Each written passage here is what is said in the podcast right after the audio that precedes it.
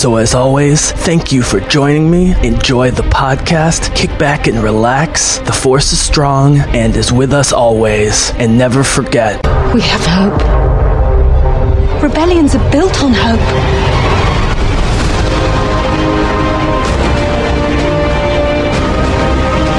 They've no idea we're coming. Take hold of this moment. The Force is strong. Make ten men feel like a hundred. Take the next chance. And the next. You're rebels, aren't you? Save the rebellion! Save the dream! The Bizzle! You called the Jesse James. Jesse, aka the Bizzle. Oh, the Bizzle, thank you. the Bizzle? Thank you, the Bizzle. Yeah. The Bizzle. All right, ladies and gentlemen of the Bizzlecast, welcome to the Clone Wars Chronicles number five. Simi, we've been building to this literally since months before we started this project, and that is the Mortis trilogy. And this is going to be very different in a lot of ways.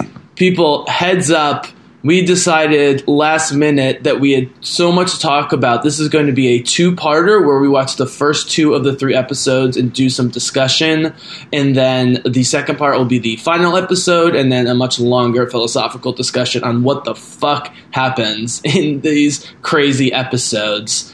Um, so, Simi, when you think of Mortis, first of all, welcome back. Great to have you. I know you had a great trip in Portugal, which is one of my favorite countries. So, that's cool. Um, when you think of Mortis, what do you think of?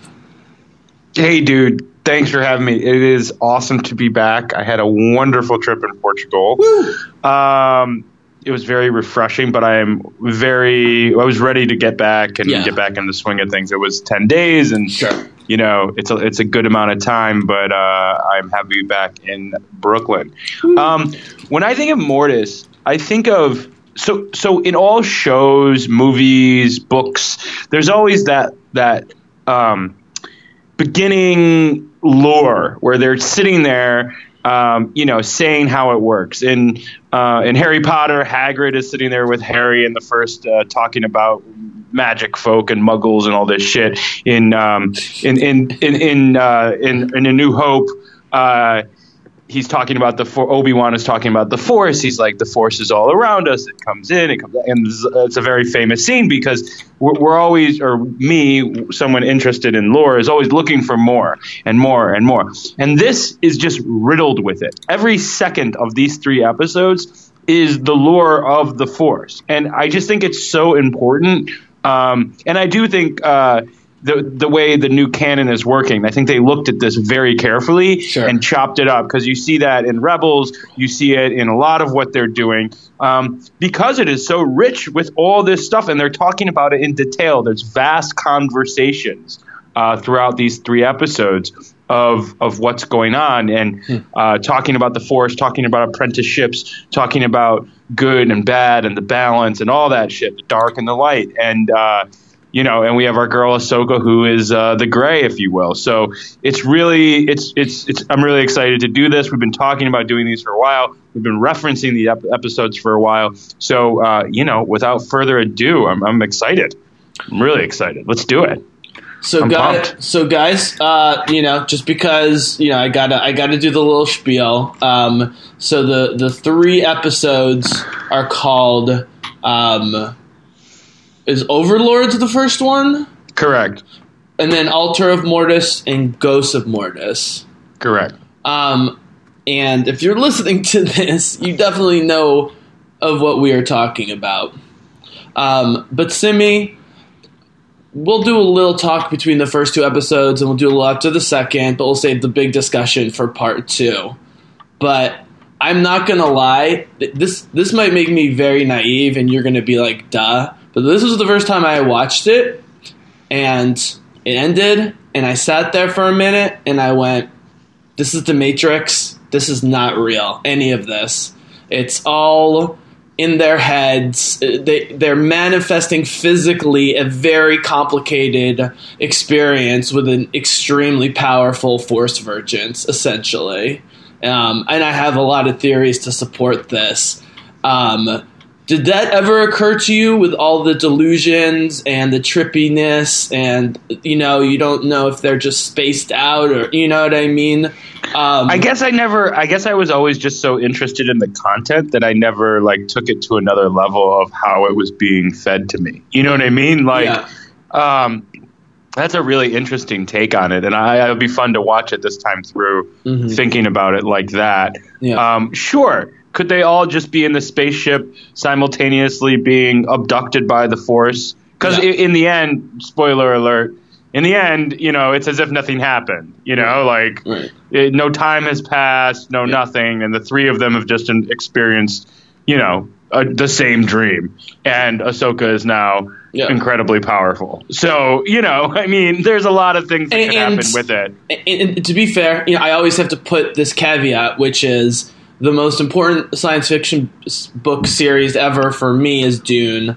I would argue, even if he doesn't talk about it a lot, he- I mean, uh, the desert planet, the twins, the son of the Messiah being the Messiah was all taken directly from Frank Herbert's Dune, which was like 10, 15 years before the first Star Wars. Still from the best, but Hey, there, yeah, there's nothing original. no, anymore, but, sure. but but but in Dune, the greatest and most brilliant, but also crazy prophets specifically take large doses of hallucinogenics to experience what I just described. They're just aware that that's happening, that their brains are translating the spiritual realm to the physical realm. If that makes sense.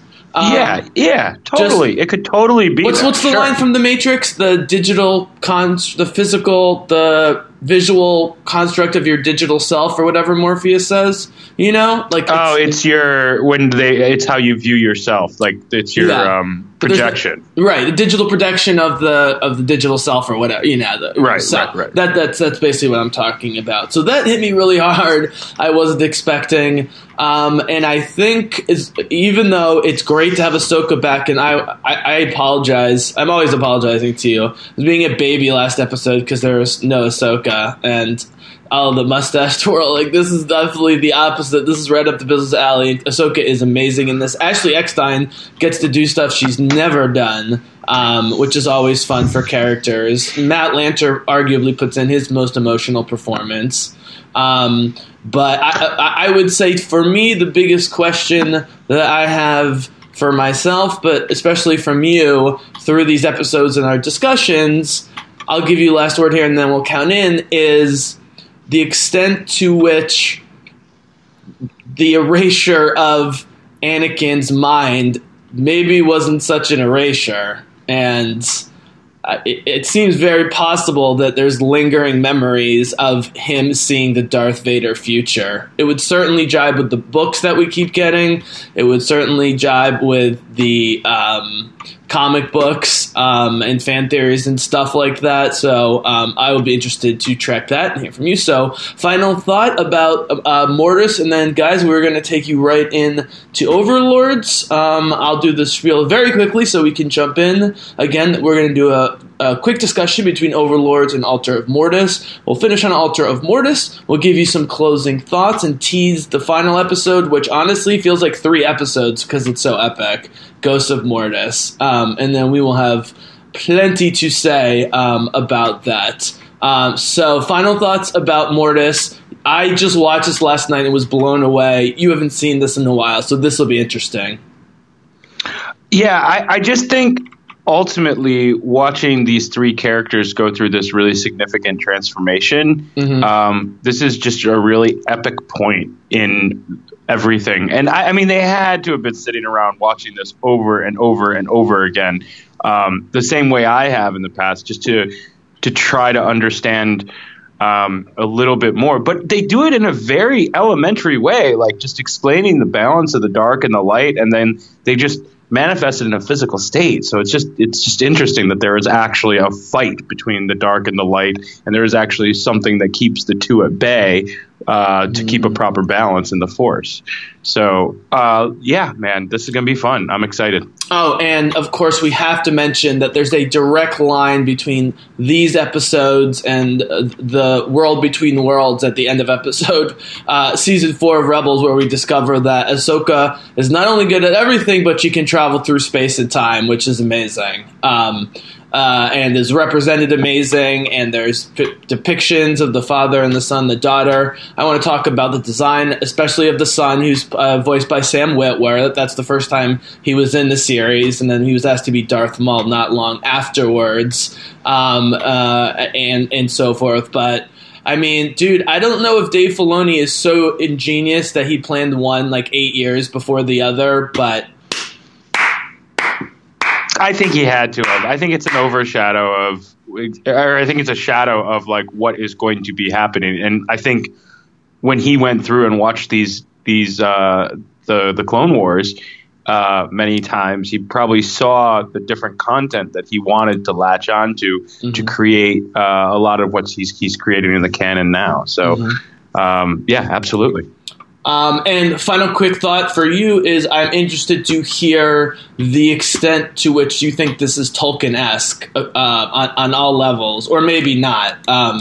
Because some people, you know, have said this is like Filoni at his most Tolkien. I'm not sure I agree, but that will be interesting to see. Certainly visually, there's a ton of cues with the swords and the flying beasts and everything. So here we go, people. Cue up your Netflix files. I'm going to count us down from three to two to one. I'm going to say go. You're going to hit play. Simi, just count to three. People can follow along. And just to make sure people are get those first few seconds, and we're going to jump right into it. Got it. All right. You feeling So- you, you feeling good, champ? You're going to read the quote at the beginning. It's been a few. It's been a little while since I think I'm these. ready for it. I think I'm ready for it. Are you ready for it? I, I don't know if you're ready for how much I'm going to let you talk today. That's I don't that- think that's you're the ready. thing. I don't think, think you're ready. Uh, Okay. All Uh, right. I should probably hold on. I should probably cue it up first. Um, Mm-hmm. Right. That would be on, on the smart end of things. Whoa. Well, hold on. Hold on. I'm just going down three seconds. All right. Um, sim, simmy, sim, sim. Uh, here comes the countdown, my dude. You ready? Yep. All right. Part one of three. Overlords. Oh, season three, episode 15, people. Here we go. Three, two, one, and go. One, two, three. All right. I Here think we- we're good to go. Sorry, guys. I fucked that up a little bit, but I think we we're go, good to go. Balance is found in the one who faces his guilt. That doesn't even make sense. Our transmission has been intercepted far beyond the Outer Rim. I can hear your yours loudly. I just turned it down. Sorry. I forgot what we were doing here. Okay, first question. Why was this a distress signal? This is a Star Trek thing, by the way. Is distress signals from weird space stations and stuff is is, the, is a catalyst of so many Star Trek episodes. But this is so different. Um, do you think this was a purposeful distress signal for these three? And how did they find these three? I mean, that begs so many questions already. Yeah, I mean, I think that was at some level the force is destiny, isn't it? I mean, like it's you know the But force wills a, it. this is a specific distress signal. So someone wants something. Yeah, but I mean, ultimately, uh, Oh no, you're oh you're saying father son uh, and so forth are like feeling these guys right like they're closer right for the first time and so they're sucking them in. right. Interesting. Interesting, interesting. So Okay, so from this, so this moment, is their mind. This is the source is code, right? Yeah, this is it. From right here, they could be in the Matrix inside the Matrix, starting right there. Right. So they've entered their own little world. And that looks like uh, that. You know what? Actually, this reminds me a little bit. Did you ever watch Hellraiser at all? By the way, No. Oh, okay. Never mind. The one guy reminds me of the Hellraiser. No, I, I know that- who Hellraiser is, though. I know who Right, right. Hellraiser is. Yeah. So the the Hellraiser comes usually from a this box, anyways. Uh, he, it's like a Pandora's box kind of thing, and it looks like this thing. Talk to me about So, yeah. this. So, I mean, at this point, I guess you're right. They've entered this strange. I, I always thought that. I took it literal, I guess, and one of us is right or wrong or whatever. No, to be clear, I took it that, I don't that think this it's is only here that. it, I don't think it's only what I said, but I think that's part of it. Right. So I took it as that they um, that it's here and it just reveals itself to those who it needs it to, and it sucks people in. Right. You know that it has a destiny for. You know, and this is specific. I mean, they called Anakin here. Anakin is here because they want him here. That is that's why they're here. Everything else is ancillary detail, and then all this other stuff happens as a result of them trying to get Anakin here. Do you think that this is really all about Anakin from beginning to end, and it's just that Ahsoka and Obi Wan happen to be with him because they're always with him? I do because I I think what happens to Ahsoka isn't. Well, I mean, I guess you can. I guess it contradicts some of my thoughts of the Force, but I I think it's kind of an accident. What Oh, dude, we're going to be up to our neck in paradoxes here, so don't worry about that. Yeah, I mean, I just think it's an accident. Like like her.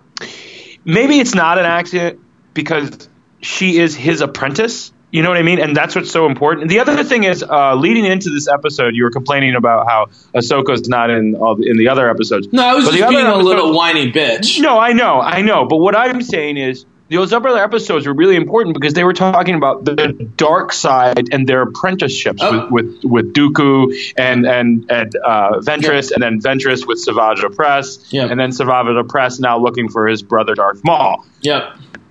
So, So here we are. you saw this. The many- light- You saw this a long time before me. I didn't see this till many years later, and I immediately thought of those Matrix pictures I sent you of the angel looking over the fallen humans and the uh, Animatrix. I- th- There's a lot of difference, but you it, you never sure if she's really there, right? There's an etherealness, if that's a word, about her. M- more even than the other two. Look at her; she's glowing. She's almost translucent. Yeah. Yeah. No, it's a good point. Uh, that is fair. But you see how like they fell asleep and the ship just landed. You know, like. Mhm. And also, this whole world is the dark and the light. Like right now, there it's daytime. So you remember, they, she was just saying like we have to get to. We, we have to get to, to cover before nighttime because the seasons are changing.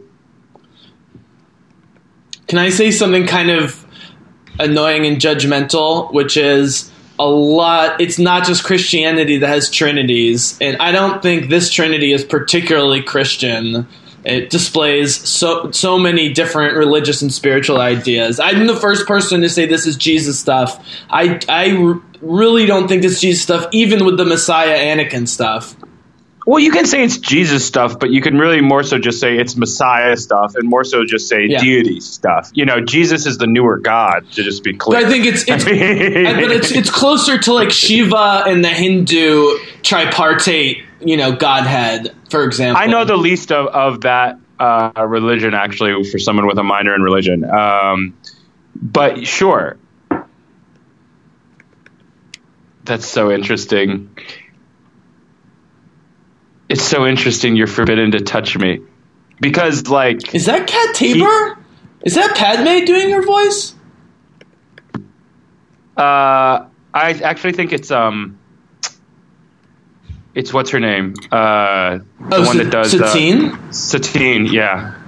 Hmm. You're gonna have to research that. Hmm. Yeah. W- wait, Anakin. That that's gonna happen. Of course, he's not going to wait. Exactly, it, but like they're here for him. Like that's supposed to happen. They're separating him. So you know how we talk about how um man, my mic's really loud. You know how we talk about Ahsoka's only flaws is when she parrots stuff that her master does or like makes excuses for him sometimes, you know what I mean? I think Obi Wan uh, grows fond of Anakin's habits because of Ahsoka in some ways. It- it- you know, it, it lulls him into a uh, okay. Fuck that. Okay, Sam Witwer. This guy looks exactly like the Grand Inquisitor reborn. That can't be a coincidence with the teardrops and the things on the head. I think it's interesting that he speaks almost in sign language.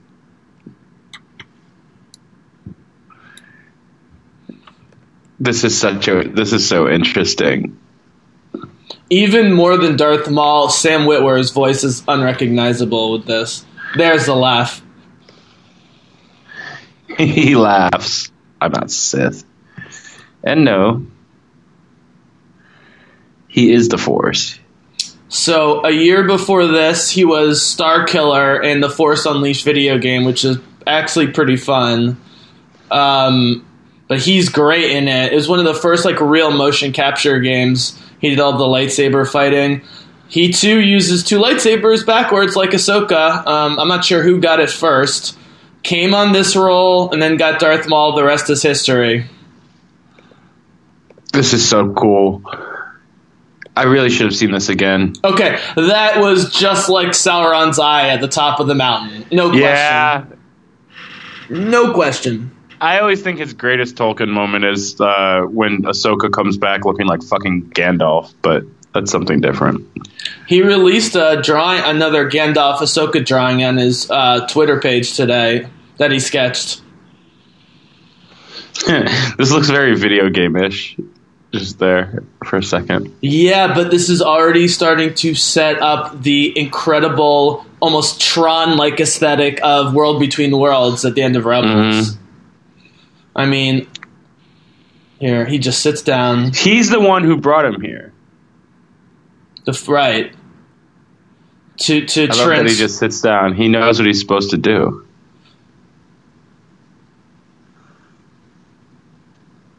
great facial design. Uh huh.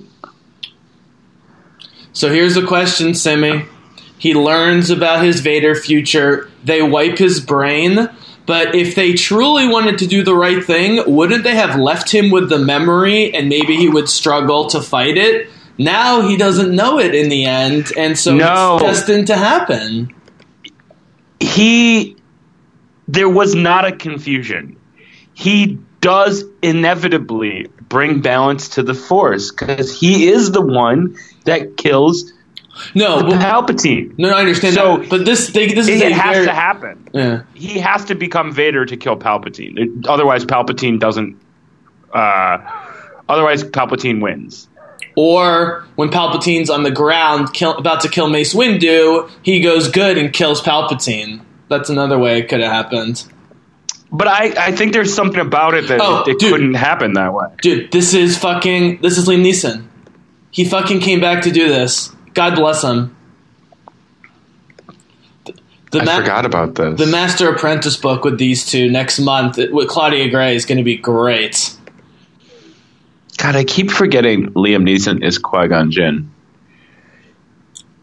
He was in my. Uh, we I did a D and D Star Wars podcast. He was in my in my party. I, I think he's a super underrated character. He's enormous. You know that? Oh yeah, seeing him He's like fight. six six. And in Kingdom of Heaven, he fights with the overhead broadsword style. I mean, he's like a giant barbarian, brutal fighter. But He lives here in New York. but Qui Gon, not a great fighter. He's powerful despite his lack of good fighting, which is an awesome part of his character. He's not Obi Wan, or No, he's more intellectual.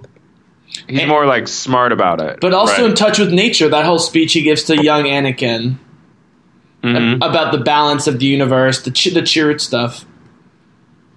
This is kind of fucked up too. And this is actually the woman who played Shmi Skywalker. This is really her. I shit you not. That is creepy as hell. And they make her look young. So these sort of dreams within dreams to me actually I think makes it seem um, to me that it's not just a matrix construct. If that makes weird sense. Well, I think they're trying to like explain to him this process of him being the one and how he could, you know, come to Mortis and live there permanently. So this is Yeah. this is part of the sales pitch, actually. Right. right. But like you know, I talk about how like we can never experience anything directly, anyways. Like you're not eating the pizza, your brain's you know sending you signals about the pizza, what it tastes like. You know, the whole Tasty Wheat thing from the Matrix, right? I know, like with the, with So- the wine and the steak at that yeah. restaurant, right? Yeah. So this is just different levels of that, but it doesn't lessen the spiritual journey they're going through. If anything, it makes it more crazy and cool. yeah. I mean, he- this is like a review of like Yeah. how you got here. Yeah. That's what she's she's or he Yeah. is is putting him through. But again, this is the guy who wanted the Matrix to be that the humans were actually all emergent AI. So I don't know if I'm the best, most uh, normal person to ask about such things. So is this the brother that's actually controlling that dream right there, or was that the father? I will continue to ask why Ahsoka in both series looks like the most realistic character always. It, it's it's mind blowing. Okay, this is weird because we see older Ahsoka, and this is not what older Ahsoka looks like. But this also matches the distortions. Right, it's a trick. Right, it's distortions. Right. She looks way too young for her. How long her lekkus are, man. She should look like Gandalf at that age. If her lekkus were those long. Yeah. I love that. I love that it's part of their body and they keep growing. But she's not. So she actually maybe is more involved. Or maybe it's just this place, you know? She's well, she's way more important than Obi Wan. Uh, uh, uh, but you need Obi Wan in these episodes, or it just would go completely off the handle. Um, I love like how having a vision in, in Jedi is like a thing. It's like I didn't just had a weird dream. It's like I had a vision. yep.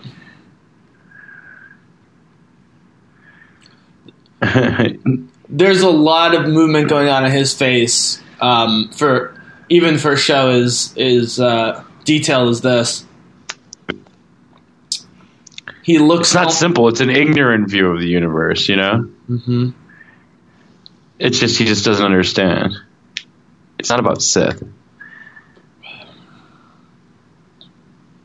Okay, so here we go.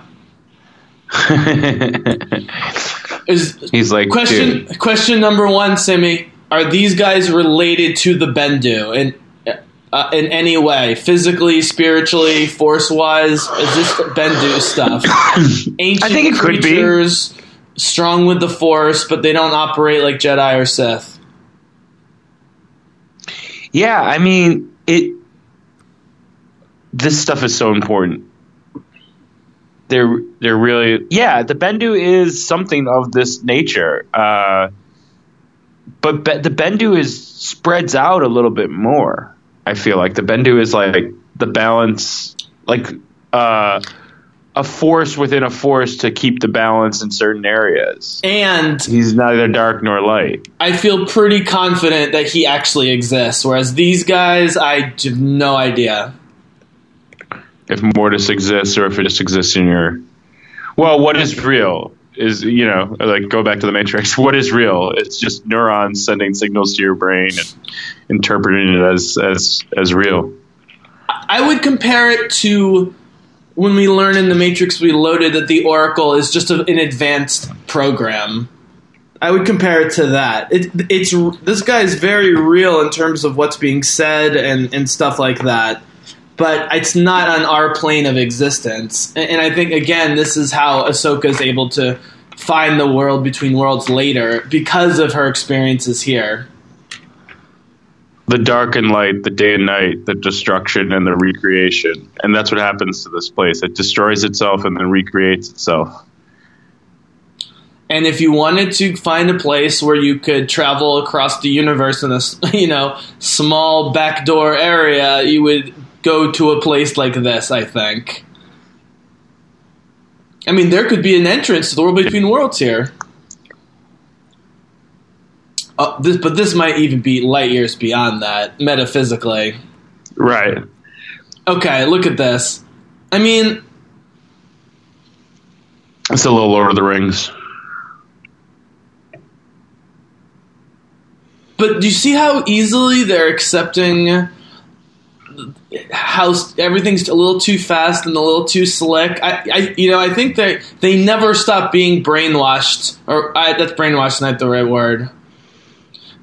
They, Right. They're in a daze the whole time, including when they take the ship that doesn't actually leave, which is also a Star Trek thing that I love. They, they take the ship that, but the ship's still Okay, there. this looks They- like the shot down on Minas Tirith and Return of the King at the top. This also looks like the shot uh, in episode w- 2 at the end when they're at the at the with yeah with the uh, Genos, Geonosis.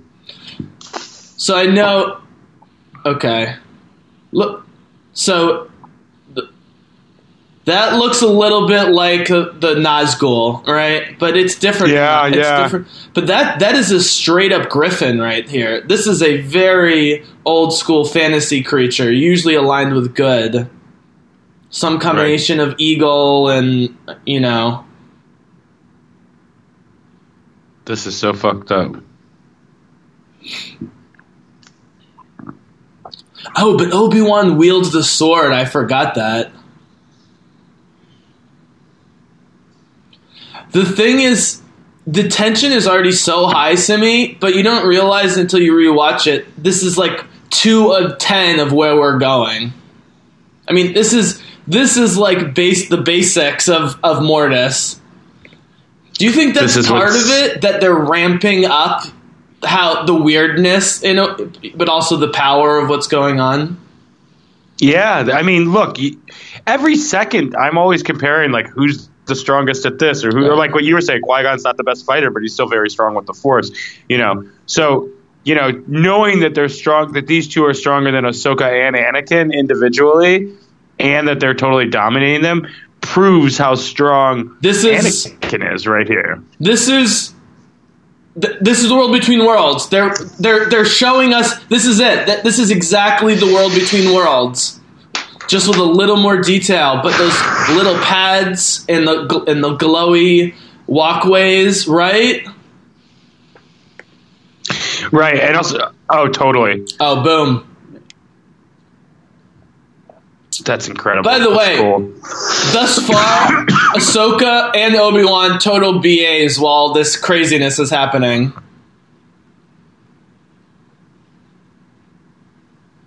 that's incredible.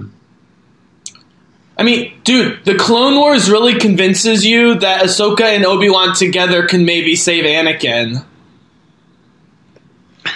Wow, he really uh, so he's drawing on the the the the planet for his power.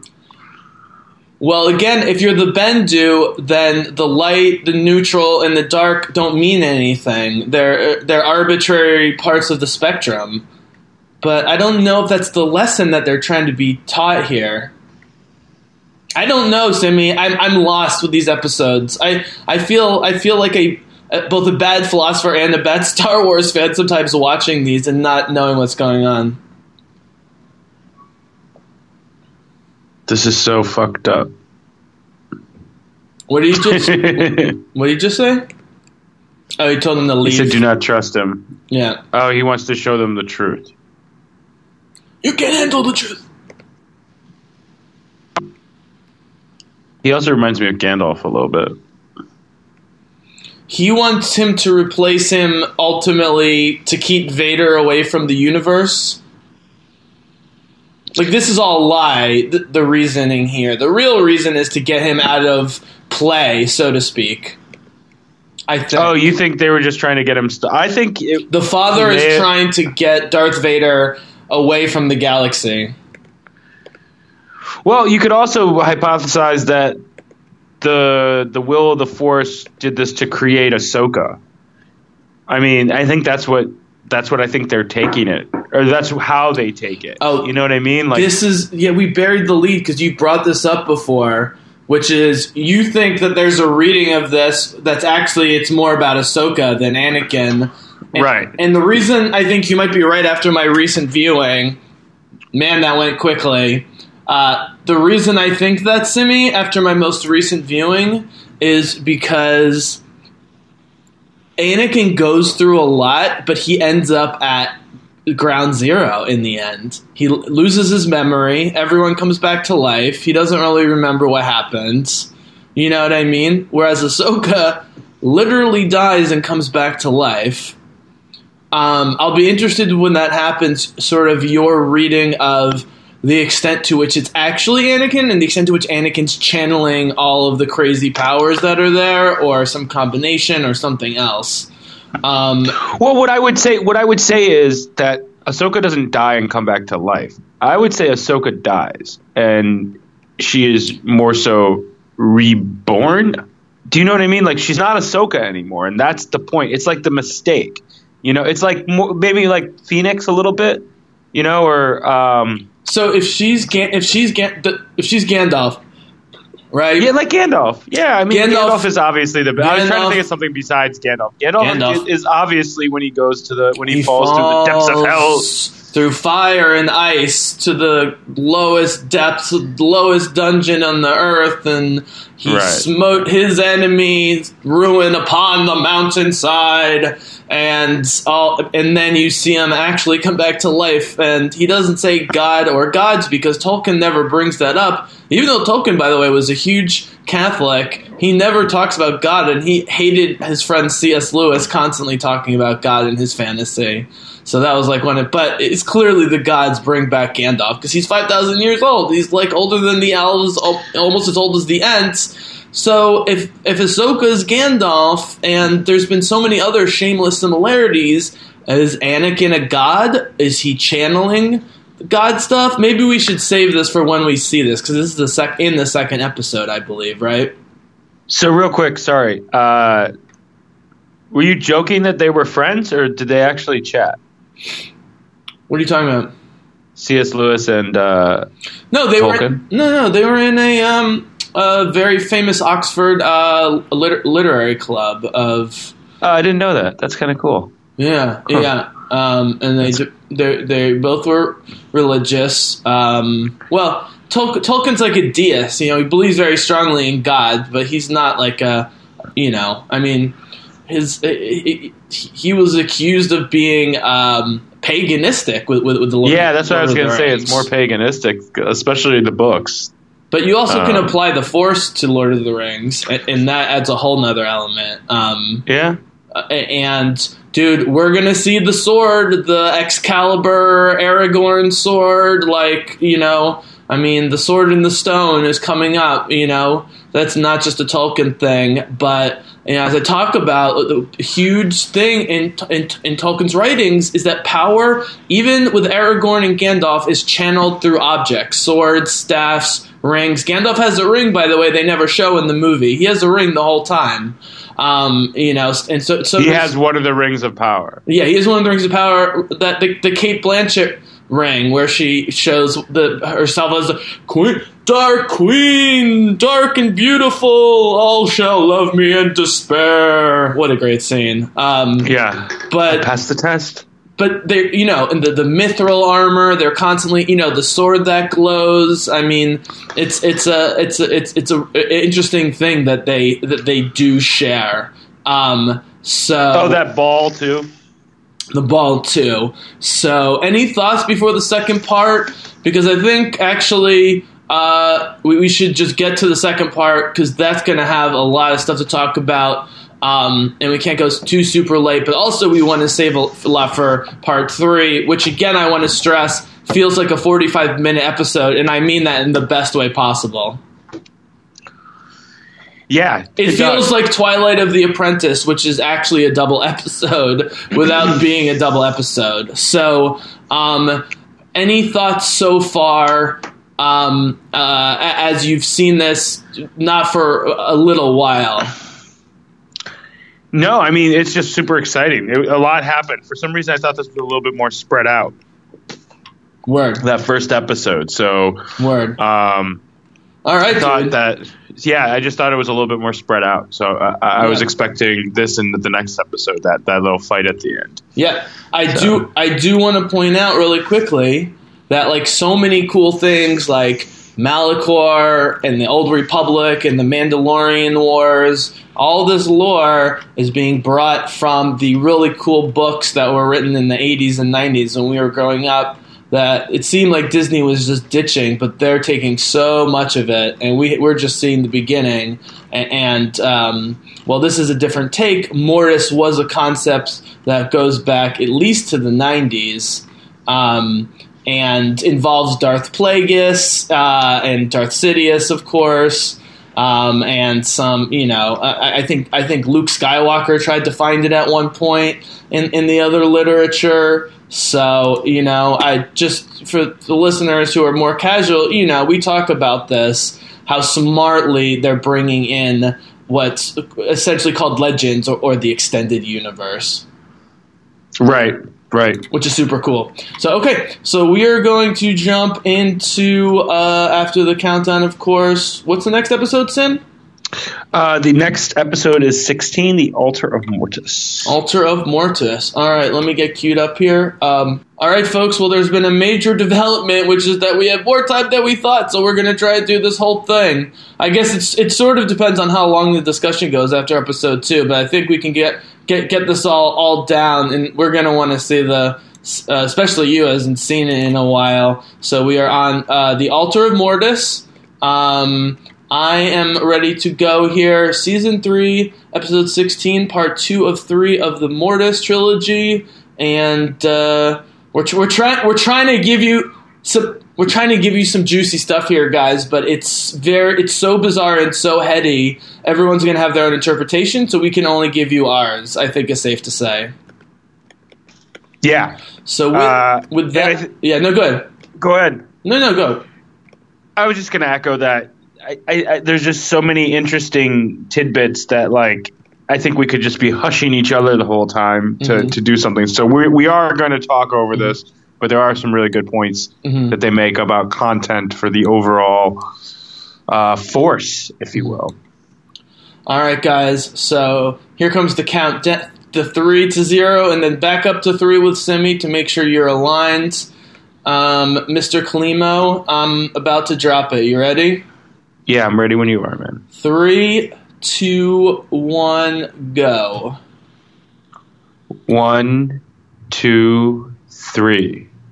All right, here we go. I think we are good to go. We are good to go. Yeah. He who surrenders hope surrenders life. I mean, if you don't believe that, then why are you watching Star Wars? And by the way, Anakin Yeah, talks about hope at one point in in a very um, meaningful way, which I noticed for the first time. yeah, these beings are really the art on them are very good too. Are very good. Is very good. I, I really like how they use the different colors, Mhm. the greens and the whites and the light, and then the red and the black. You know, more like Sith. And then if you look at Rebels, I think it's funny. I think the the sun is uh, is is designed a lot like the uh, the Inquisitors. It uh, it can't be a coincidence that the three and the three line up almost perfectly, right? Uh, that Obi Wan would be the father, Anakin the son, and and Ahsoka the daughter, right? I mean, that's not a coincidence. Have you ever noticed, like, in this episode, I guess, or have you ever noticed? It, it's I think it's just apparent that like how vulnerable they all are. Like these are the three strong characters and some of the biggest force wielders and some of the biggest badasses with some blades. But like they're all vulnerable here. You know, like they're going through these. The only one who doesn't go through like a crazy like kind of epiphany is Obi Wan. He's still kind of like. Uh, you know, facilitating all this, but Okay, so I, I, I, they just showed the obvious thing that I just said, which is the sun being Anakin, the Anakin being the sun That's that's pretty in your face, but they it's so beautiful to watch. Right, because he is the dark, and he's trying to tell him that so is he. And Anakin, uh, still has so much love in him at Yeah. this point uh, that he he's not even there. He's not at the dark side, but he can. He, they came at him too early, Mm-hmm. you know. So here's what's interesting, man, is there's a lot of readings where the Darth Vader thing is inevitable, but the fact that the daughter and the father sacrifice themselves to let Anakin go and kill this their the son dude means that they think that there is a chance that he might not become as bad as the son, even though he becomes as bad, if that makes sense. He said it exactly like Palpatine, the Jedi. You hear that? And then all of a sudden, this motherfucker is just here. The son said it like that? Yeah, he Yeah. goes the Jedi, And that's and they heard Just that like Palpatine, Right, and that's and that's when they were like, "Oh, Sam Witwer, you're going to now do Emperor Palpatine's voice too." Yeah, seriously. Yeah, That- yeah, not a, not so a. cool. This is a great, another great spaceship design. We we get we get five new great spaceship designs. It seems like in every arc. That's so cool. Do do voice actors get like how competitive is it? I mean, Matt Lanter is a legit TV and movie star, so it must be. I mean, dude, this show got nominated and won like a ton of like Golden Globes and other awards. Yeah. for for animation. Um, this is And animation is getting so much more credit these days as as content. You know what I mean? Like it used to just be those are just stupid cartoons. Get off my lawn. well, and again, now it's like my Lucasfilm whoring. I think all of Lucasfilm's animation is better than Pixar stuff visually. uh yeah. It was way I more would- appealing. Look at this. This is like a Battlestar Galactica crash. or Matrix.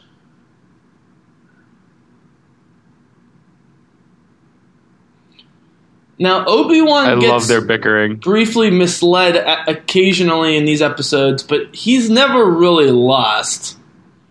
No. Actually, neither is Ahsoka. She just gets dead and then brainwashed. She gets dead. Right. There it is. Well, look at that. yeah. I mean, that is that is uh, um, Khazad-dûm. Not Mordor? Khazad-dûm. That's the uh, yeah the Eye of Sauron. Yeah. I mean, that's the one of They- the they two could- towers. They could do a joke if for it would be so like such a deep track if like all of a sudden they just added Smeagol into one of these scenes with the two of them. Like that'd be really funny. especially because Sam Witwer's portrayal of Darth Maul coming in a season or two was specifically designed to be a little Gollum and schizophrenic. Dave Filoni talked about that openly, but he's not there yet. This is so fucked up, by the way.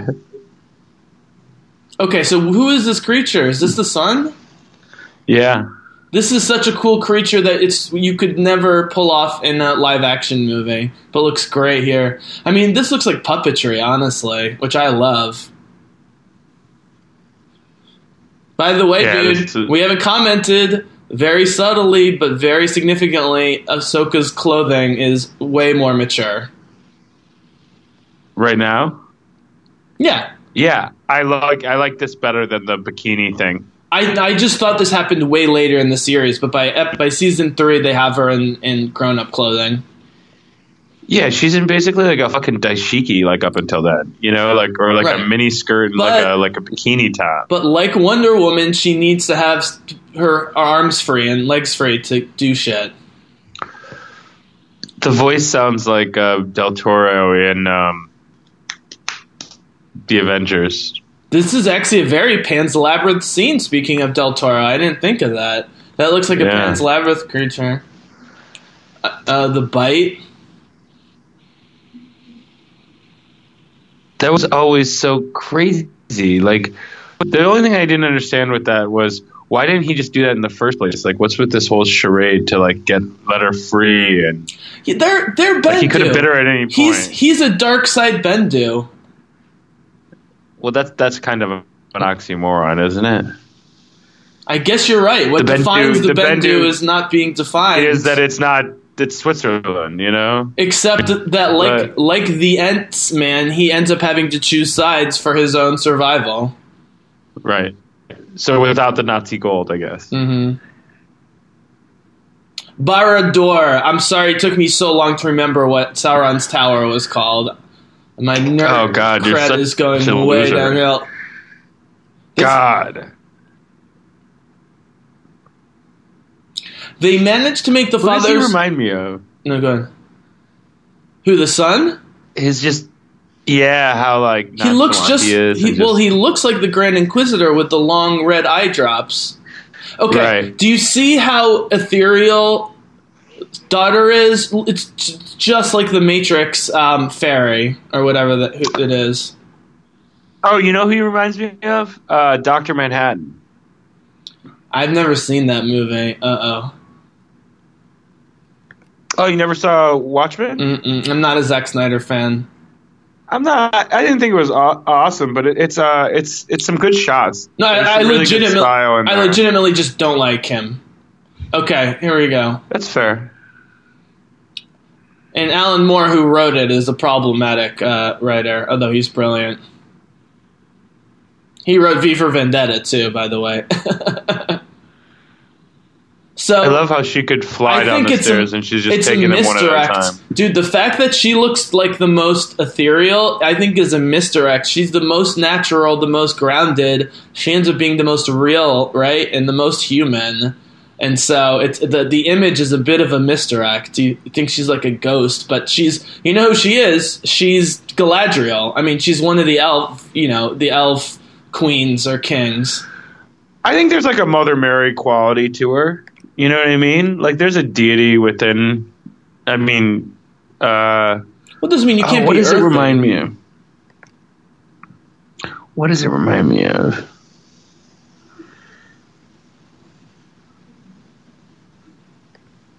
Oh, I can't think of it. Yeah, she even sounds like Galadriel. Like her, her echoing voice. Yeah. Well, they use the same effect. She doesn't sound anything like Cate Blanchett, but they do use the same effect.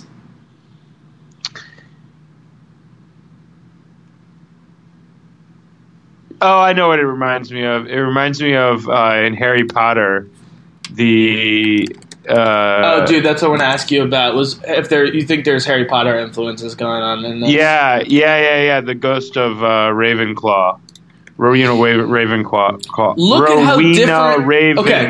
Do you see how different her animation is?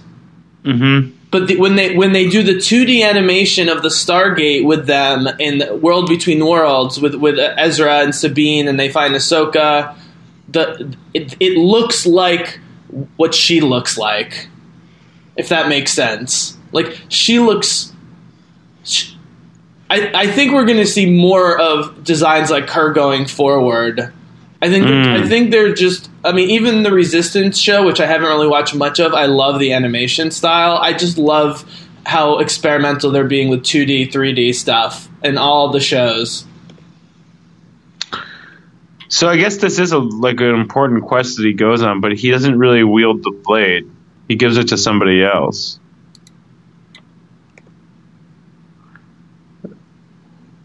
Well, it's also Okay. interesting you were talking about the number three. Like there's is. three of them, and they each play a different role hmm um, in the. Uh, But there's tons of mysticism that's based on three, man. I'm I'm have you ever seen the Golden Knife? Or I'm sorry, the Golden Child no. with Eddie Murphy. What was that sword? I'm still not clear what the sword is. It's the only sword that can kill Okay. any of the three Simi, of them. What we've been saying that that looks like Mordor, but with the green and the uh, energy crackling, it sort of looks like Machine City too as they get closer to it. Um, and the, if you bring in the Matrix themes, like let's put it this way, it's obvious the Lord of the Rings influences throughout Clone Wars and Rebels because Filoni openly talks about it. I'm gonna shut up in a second, but I think there's a lot of Matrix influences in these particular philosophical episodes. Okay, Simi, talk about this. This is amazing. Ashley Eckstein gets to be a total biatch, which is great. Okay, so first of all, her attitude and everything, she was first reminded me of Ventress. And then uh, Mm-hmm. she reminded me of uh, Oshi Ren in Kill Bill, uh, like trying to be the little innocent girl, but then like, you know, like building up all her like sarcastic like anger. So this, in my opinion, is all of Ahsoka's dark. See that little laugh that like oh, she Ren, like the little Asian. My laugh? favorite part is she's just saying all these like evil things, but then she gets annoyed about the snips thing. Uh, it, finally, it is so funny. And then as soon as she I- comes, as soon as she comes back to herself, he calls her snips again just to make sure, and she's totally cool with it. Also, I want to make a very solid point right here about that fighting that just happened. Yes. That was not her fighting. She is a different person right now. That was an aggressive. she? Who- First, who is she? She's an entirely different person right there. I think that's all of her dark. It's all aggression. It's all passion. There's no reason. There's no logic. There's no thought into it. but she's And- and- she's in there somewhere because she comes back. No, no, no, no, no. No. She's already dead. That person, whoever is in there, only used one lightsaber and started hacking away like a fucking crazy person. Well, she, Okay. she's dead the way Neo dies at the end of the first Matrix. Actually, I think that's a better comparison than the Gandalf death. To be honest with you, No, I was I was gonna say she's dead. Though, and then I think she is being.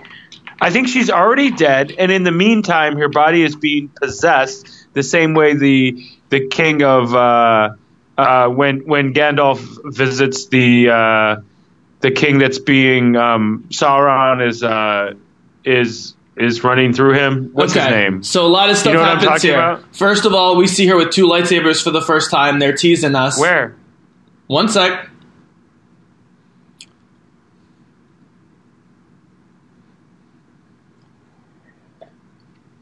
Where's the two lightsabers? It's That's gonna, my whole point. It's happening at some point. Just wait.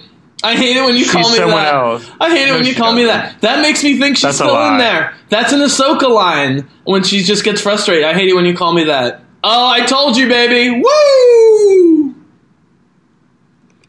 See, that's not her. She's saying two Simi, Jedi. trust- she is a Jedi. When it comes to nerd stuff, trust in the bizzle. Trust in the bizzle. I think she is already dead right now. What is your definition of dead? Um, her body has been taken over by something else and has been killed. But And that does. They're not mutually exclusive. You don't exor- have to die. Body, no, no, no, bodies get taken over all the time, and people don't die. Okay, fine. She's not dead, but that's not her. She's, no, no, She has nothing. No, I'm asking you to She- parse it. I think part of her dies, I, but I'm, I'm trying to parse the parts that die and the parts that survive. I guess what I'm saying, I don't know how this thing would have the bite that she got that turned her into zombie Ahsoka. Like, I don't know how. I I don't know how to stop it. Like, let's say, let's say that she doesn't get stabbed. Spoiler alert! Uh, at the end here, okay? But like, I don't want to believe What do you- she's what- totally you not think there's a herself way- because I like. you think that? so sorry.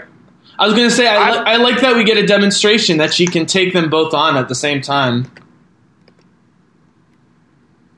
I'm saying this is Oh, where yeah, she. baby. This is crazy. I'm saying this is where she she died, and then this is where she gets reborn again. Mhm. But if so, if she doesn't get stabbed here by the sword, Mm-hmm. like, does she actually?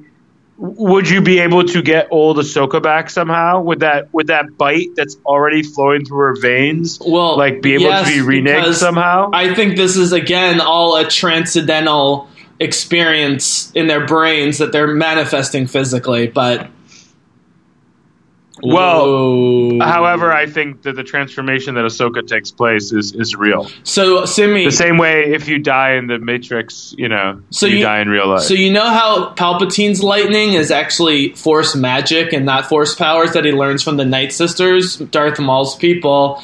I think they're using a lot of force lightning here to convey that they're using. I mean, this is force magic. I, this is not traditional force powers. This is you. You see this in high fantasy.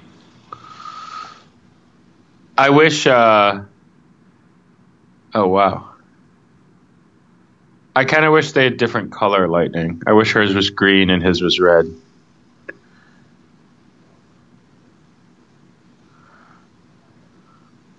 I mean, the uh,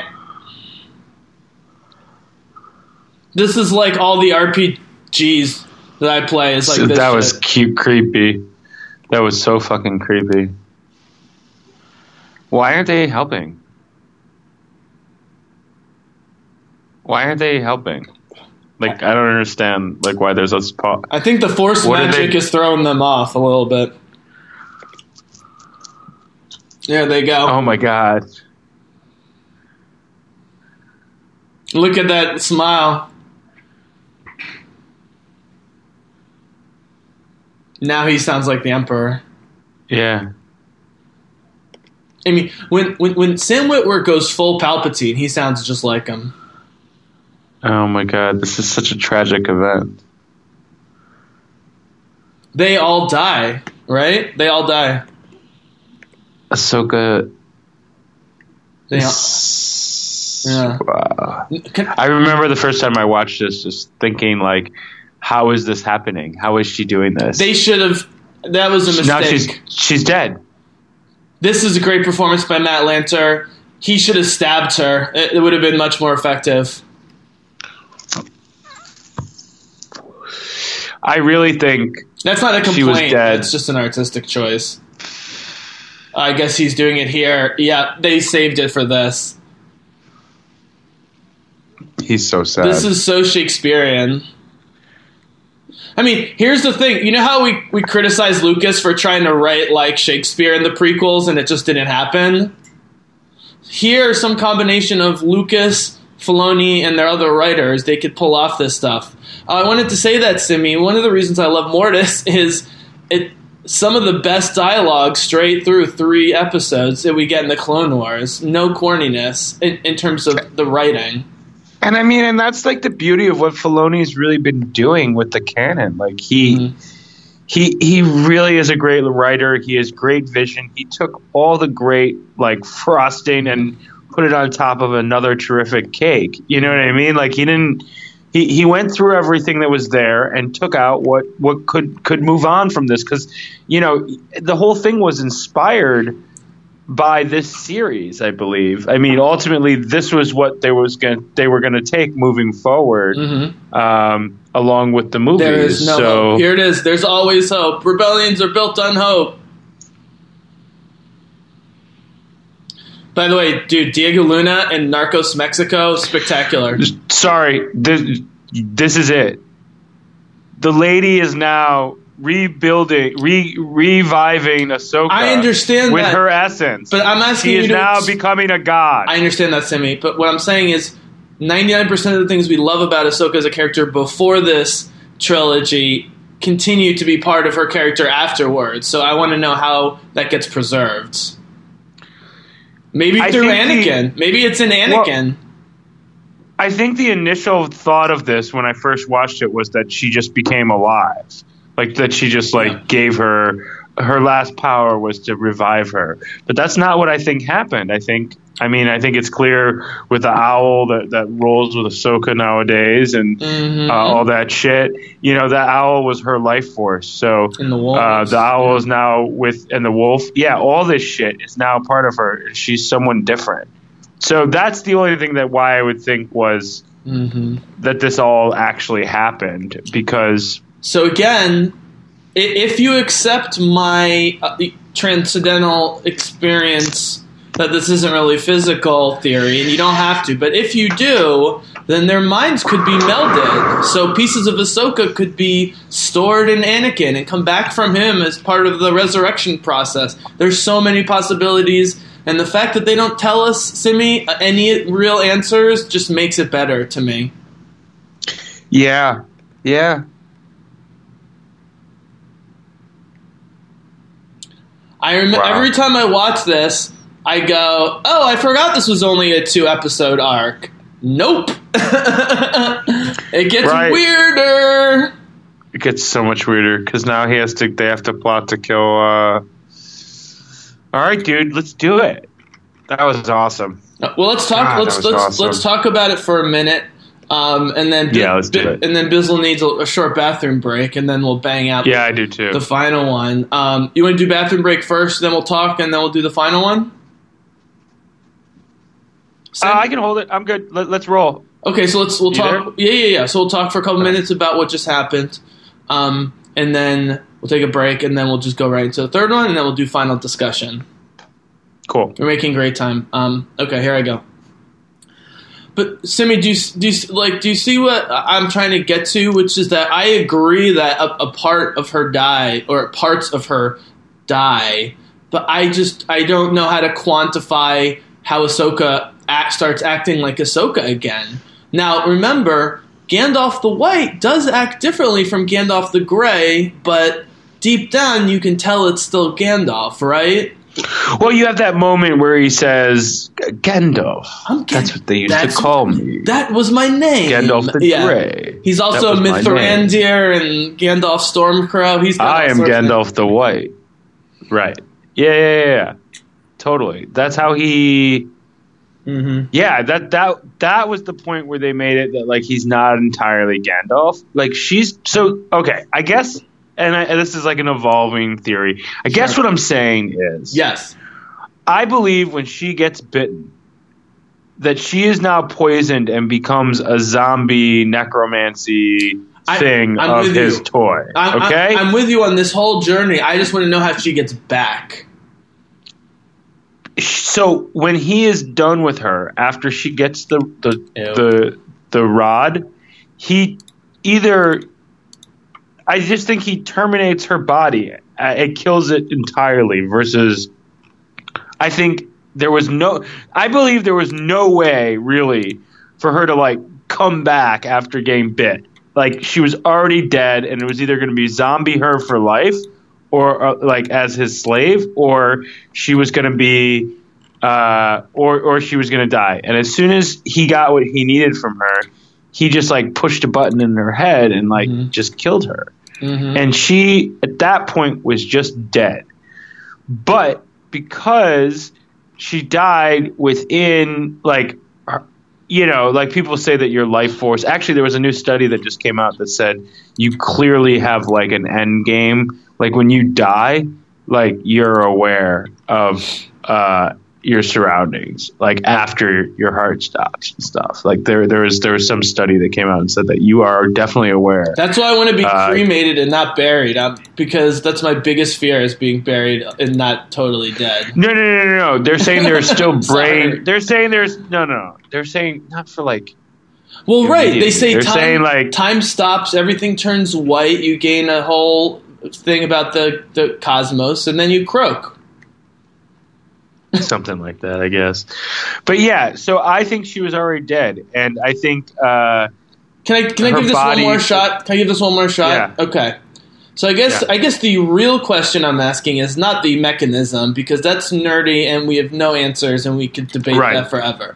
My real question Sure. is is there a core to her being as deep as the force deeper like what's behind the force. That's the whole idea by the way of the world between worlds and what's going on here is that the force isn't metaphysical bedrock. It's the thing that surrounds living beings and they can manipulate but like whether it's dark matter or whatever you want to call it there's other stuff that's even deeper and crazier than the force and that's that's how Ah- Ahsoka travels between worlds, which shouldn't be possible according to the Force. So my my, my, my only thing is, you know, i- how is that spark, you know, uh, preserved? Or do you do you do you truly think it's not Ahsoka? It's like Ahsoka 2.0 going forward, and it's just it, it's almost incidental that her personality carries over, but she's really a different. It's the Gandalf thing, man. It's right. It's the only way to both explain it and live with it, right? I mean, otherwise, yeah, I mean, I keep trying to like. It, it, it, it may be some sort of like He Man, like he's Adam, and then like he's also He Man. You know, like uh, she's Ahsoka, but now she's also like like super into it now. Ahsoka, like like Mhm. totally in touch Ahsoka. So like she's not not Ahsoka anymore. Mhm. She still has her like she probably still likes pizza or whatever. But like Mhm. at the end, she or kind of like Phoenix. I, I that's the other one I keep leaning Oh, the, towards oh, the because Dark Phoenix, yeah. yeah, yeah, like there's Jean and then there's Phoenix, Which, and like by the way, really quickly, Phoenix was always there, but like Jean is like Jean. You know what I mean? Jean is the one that's supposed to control Phoenix. I- so it's I- just I, I, Anyway. I, mean, you brought you brought it up, and, and we, we like to sidebar. I have to say that somehow, with a great big young cast in one of the most classic X Men story ever, it looks from the trailers they're going to totally screw up the Dark Phoenix, which is you really have to work hard to do with that young cast. And have you enjoyed the newer ones? I've enjoyed them in spite of the. Yeah, I've liked all, um, including Apocalypse, all of all of the new ones. Apocalypse, Apocalypse was probably my least favorite, but uh, the rest of them I thought were great. I mean, I, lo- I love me some uh, Jennifer Lawrence, so um, you know I think she's well, amazing. I think I think you know, First Class was the or the fun origin stories, and then Yeah. Days of Yeah. Future Past was just so cool with the future stuff. Dude. It- it's such a non so good. it's such a non-traditional story, and you have Wolverine in the background helping Charles and oh, and and everything. It, X-Men works best when you don't when you have non-traditional bad guys and non-traditional stories, which is why Magneto. Dude, maybe we should do that. yeah, I agree. We should. Days Days of Future Past. Awesome. Um, By the way, are you watching Umbrella? No. Um, but speak, Okay, speaking of speaking of, mu- I was just thinking about Yeah. her because she's Yeah. in uh, yeah. she's in Days of Future Past. She's the Yeah. medium. So one more question about Ahsoka's death and rebirth, or whatever you want to call it, and then uh, Simi and I are going to take a quick break, which obviously we will cut, and then we are going to rock out with our socks out uh, for the They don't- episode three. They don't want to listen to us pee. Okay. Um, I, I actually think they, they more don't want to hear us talk about listening to us pee. um, That's where you and I disagree. So, so uh, again, Simi, the Gandalf rebirth is the only real moment in Lord of the Rings book and movie where it seems like the hand of God. We know uh, uh, uh, Eru Ilúvatar, nerd alert, who's the god, the god above all gods. Eru Ilúvatar himself, who hasn't been involved since creation, steps in to rejuvenate Gandalf. That's how desperate it is. They need him to beat Sauron. That even the god above all gods, who doesn't involve himself, Eru Ilúvatar, is that scared of Sauron, steps in and, and rebirths Gandalf. Do you think there's anything divine with, with with Ahsoka's transformation, death, resurrection, whatever, or this is just one of those things that Jedi go through occasionally? I think she's something special, so it's just fucking different, you know. Mm-hmm. Well, we'll we'll, we'll uh, let's uh, keep track of her her um uh her mannerisms and her personality in this third one. That's something I never actually thought to look for post resurrection. Um, so, all right, guys. Um, well, we will get you to the countdown in just a second here. All right, recording myself. Uh, recording Simi in three, two, one. Now, now. Um. Now, motherfucker, now, motherfucker. So, do we have any business, my man, before we count ourselves into the uh, Ghosts of Mortis, season three, episode seventeen, final episode of Mortis?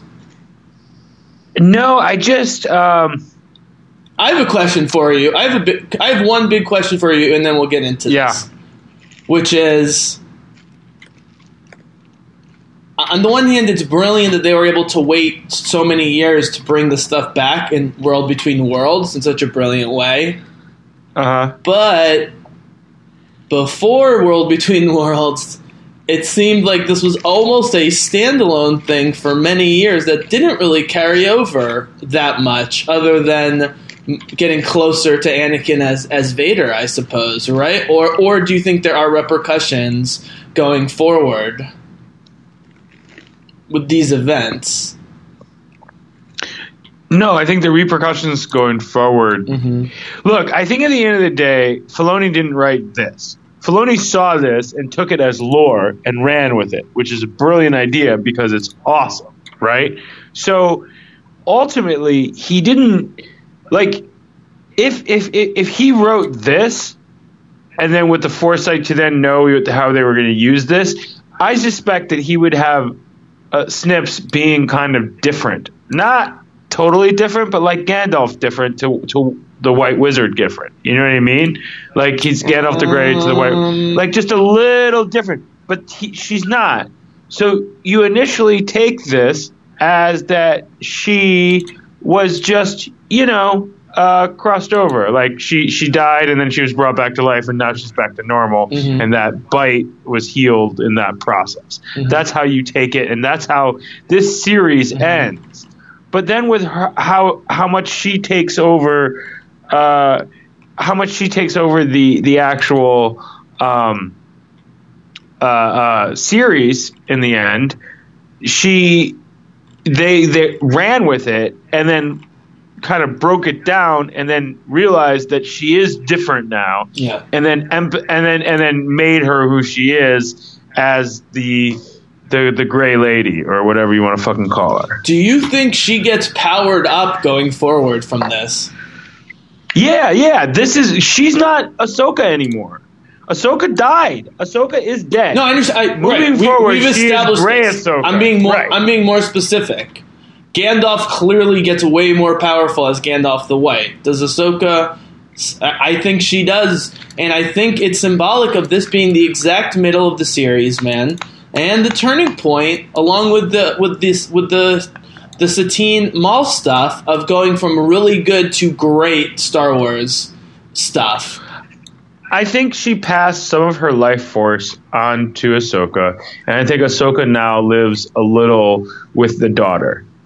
There is a bit of the daughter in Ahsoka, and I think that's why uh, Ahsoka doesn't actually die fighting Vader. I think I think the, the, the, the daughter leads through the wolf Ezra to uh, to her uh, to save her inevitably.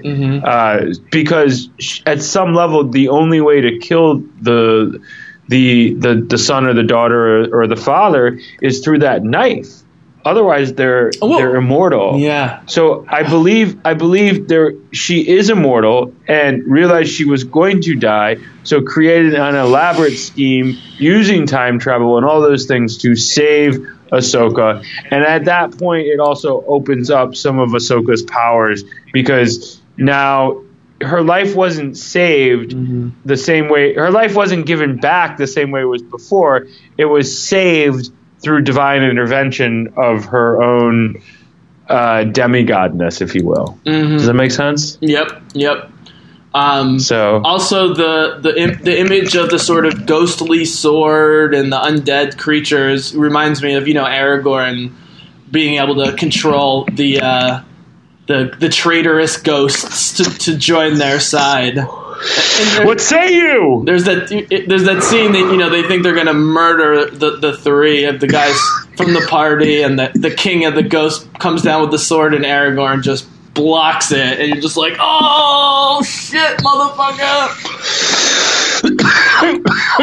Oh, excuse me. Exactly. I was just taking a Lord of the Rings hit. Uh, that is that is one of the cooler fucking scenes when they do that. They're like, "Oh my god, you are the fucking king."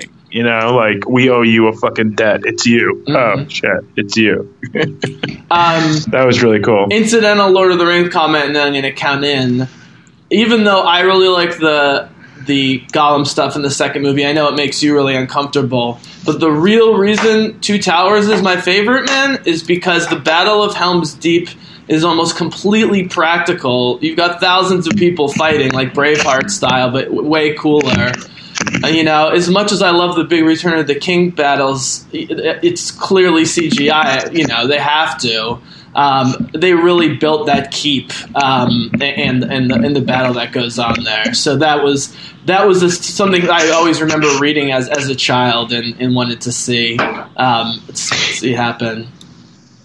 No, that it, it's a cool. I mean, it's amazing series. Uh, at the end of the day, it's it's pretty phenomenal. I just like, I just dislike Gollum, Mhm. and I really like uh, the Shire. like you know how like Samwise like fucking always wants to go see like uh, Rivendell. Like me, like I kind of want to go to the Shire. Like I don't know why. Like, Well, the other thing seems like people don't realize, Simi, is that Tolkien does something in the Two Towers part of The Lord of the Rings that no author does, which is he completely splits up the Frodo, Sam, uh, Gollum part, and then you you do the Aragorn, Gandalf stuff. It, it's to- different books. He even calls them. It, it's not interspliced like in the movie. So it's it's it's just very different. But yes, uh, most I think most Lord of the Rings fans would say Fellowship is their favorite book and their favorite movie. So yeah, it's also like company. I mean, you get the Balrog, Uh, yeah, you get you got all the elves. I mean, you, it's it's awesome. Yeah, it's just so I feel like it's the most complete movie. Did it win as many awards as the third one did? Um, it didn't. It, it won the like technical stuff, and then it won like Right. fourteen for Return of the King or whatever it was. So That I, I feel like that was just retribution for the other two. You know what I mean? Because Des- like, deservedly I- do you so. really think? Do you really? so. Yeah, fine. But do you really think Return of the King was that good? It was good enough to cap off that whole thing. I guess. Yeah, I'm not saying that. I'm just saying I just think one is so much better. Like if if someone's like, "What do you what do you have to watch?" I, I mean, uh, forget about the fact that it's a trilogy and like Re- it Return becomes of the- stupid to watch three. Return of the King breaks one of my biggest rules, which is that I think the four-hour long version of Return of the King is the only way to watch it, even if you split up your watching of it. the stuff they cut is like three or four of the best scenes in the book and in the movie they take out. Um, and uh, I- I can only watch the long version. Also, the battle in front of, of Minas Tirith is way longer and more brutal um, uh, than the final cut. They just they they tried to stuff too much in, obviously, which is people's biggest complaint. And so, of the three movies, the only one that I, I must watch the long version of is Return of the King. The other two, I can go either way. Dude, you're gonna have to like intro this uh this fucking um chronicles like with you know like like like like the whole you gotta do some we're doing a ton of lord of the rings on this you're gonna have to do some lord of the rings Well, I music mean, you know The the, the brain you're gonna have to take some of this the score, brain dude. behind this stuff. it- Dave Filoni specifically talks about. Wait, he didn't write clone wars though who, who wrote clone wars He was the showrunner for Clone Wars. He is the main producer. He directs Right. some of the episodes. Yes, he didn't write this these episodes. He didn't direct these episodes, but he does. He has the final pass on all scripts. He's there for all recordings, all editing. He's Right, the director. He's the equivalent of the director of a movie. He's P.T. Anderson. So yeah, this is, and he talks about. He specifically, as you know, calls Ahsoka his Gandalf, and so it's fun to talk about the ways in which they're similar and, and different. And we're going to see that here. So why don't we count into Ghosts of Mortis? let's do it yeah man let's do it All right. Well, let me just make sure I am queued up. Get to the three minus three second mark or whatever. Um, and here we go, man. Uh, uh, this is crazy, another crazy fucking episode. Um, I feel like we're gonna have thoughts. Like we'll, we're gonna be doing commentaries down the road, and then we're just gonna be having thought more and more thoughts about Mortis. Because every time I watch it, it makes me think of more stuff. So Cue up, guys. Hope you enjoy this. We'll talk a little bit after this, and then um, I believe next is Darth Maul uh, murdering the Duchess Satine. Spoiler alert. god that's fucking awesome Um, but we will get not there. that Satine gets murdered but Yeah. like that Darth Maul is We're like we are we are due for a Star Wars news um, podcast. Um, maybe Mm. when, maybe when I get back from celebration in early April, and between then we'll do an X Men movie or or or something. Well, we, we gotta do. We got we got a date next week, so we got to make the date next week. But we have sometime next week. Yeah. Um, We'll do maybe the X Men. Actually, I I just so like the concept of X Men more than the the other parts of Marvel. It's like not even close for me. I do too because uh, it can get we can talk about time travel and other cool things because that's a really cool, interesting way of time travel. And mutancy just makes sense. Like giving Captain America a super serum is like, you know, beyond a MacGuffin. Like mutancy makes sense. The post-nuclear age, a small Yeah, dude. percentage of people. You know, I mean, it, may, it makes sense. It makes sense. so, so I'm going to throw that out there, and I'm also going to throw out uh, episode six of uh, uh, Harry Potter. But I thought you were gonna say let's do Return of the Jedi again. I'm like, okay. Oh no.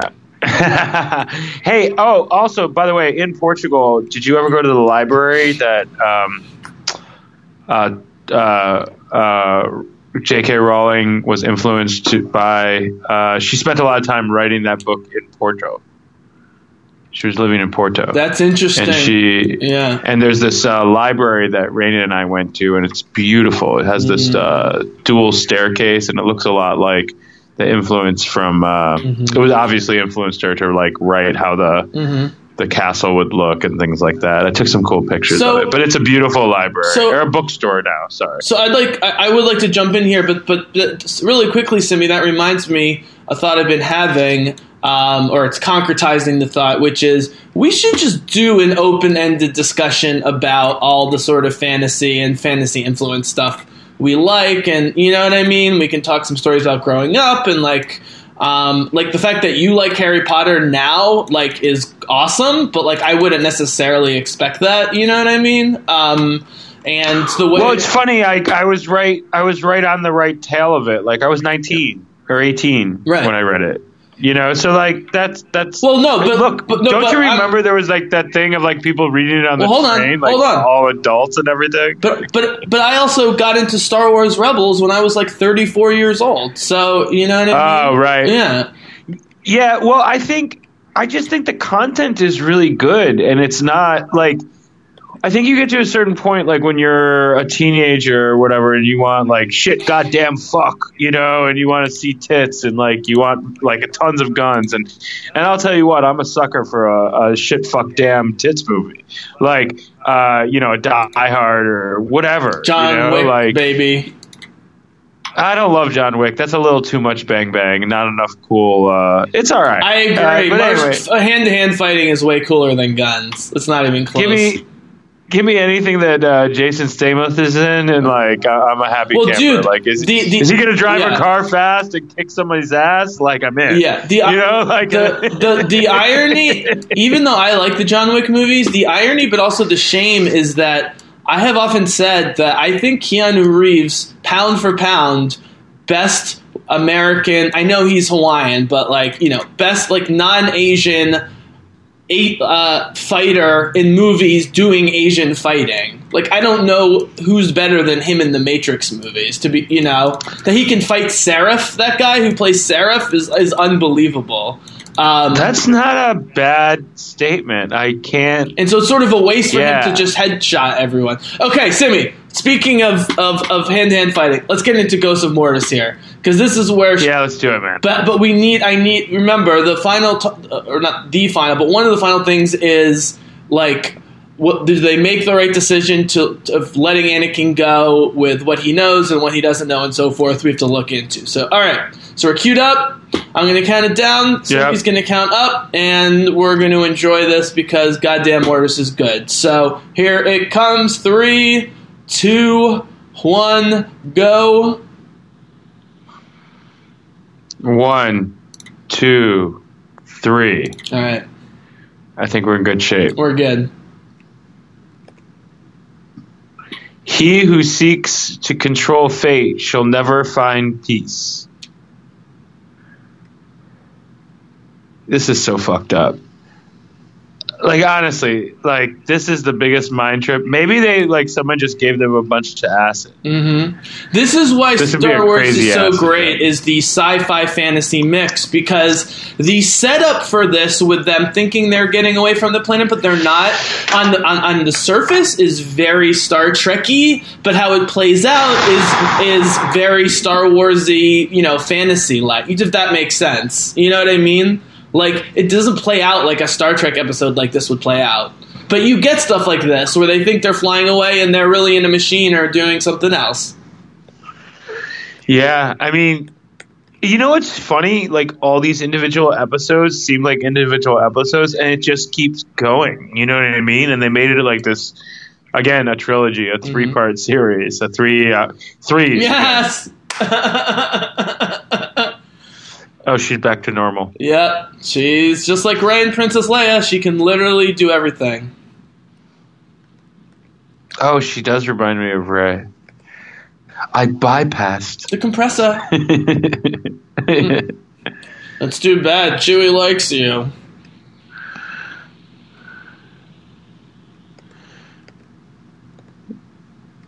Do they give her the whole say this in English thing? Do you know what's so funny? Like, I was just listening to her. I forgot what we were doing. Because Like, she's like- the best character, and that's why they keep giving her more and more screen time as it goes on. I'm like, oh yeah, I'm supposed to be talking about some shit. Remember that time? I mean, Simi, it seems obvious now, but this was clearly supposed to be the Obi Wan and Anakin show with Ahsoka on the side, and it completely flipped the other way. So this is like a whole. Oh, he's going back to Mordor. Fuck.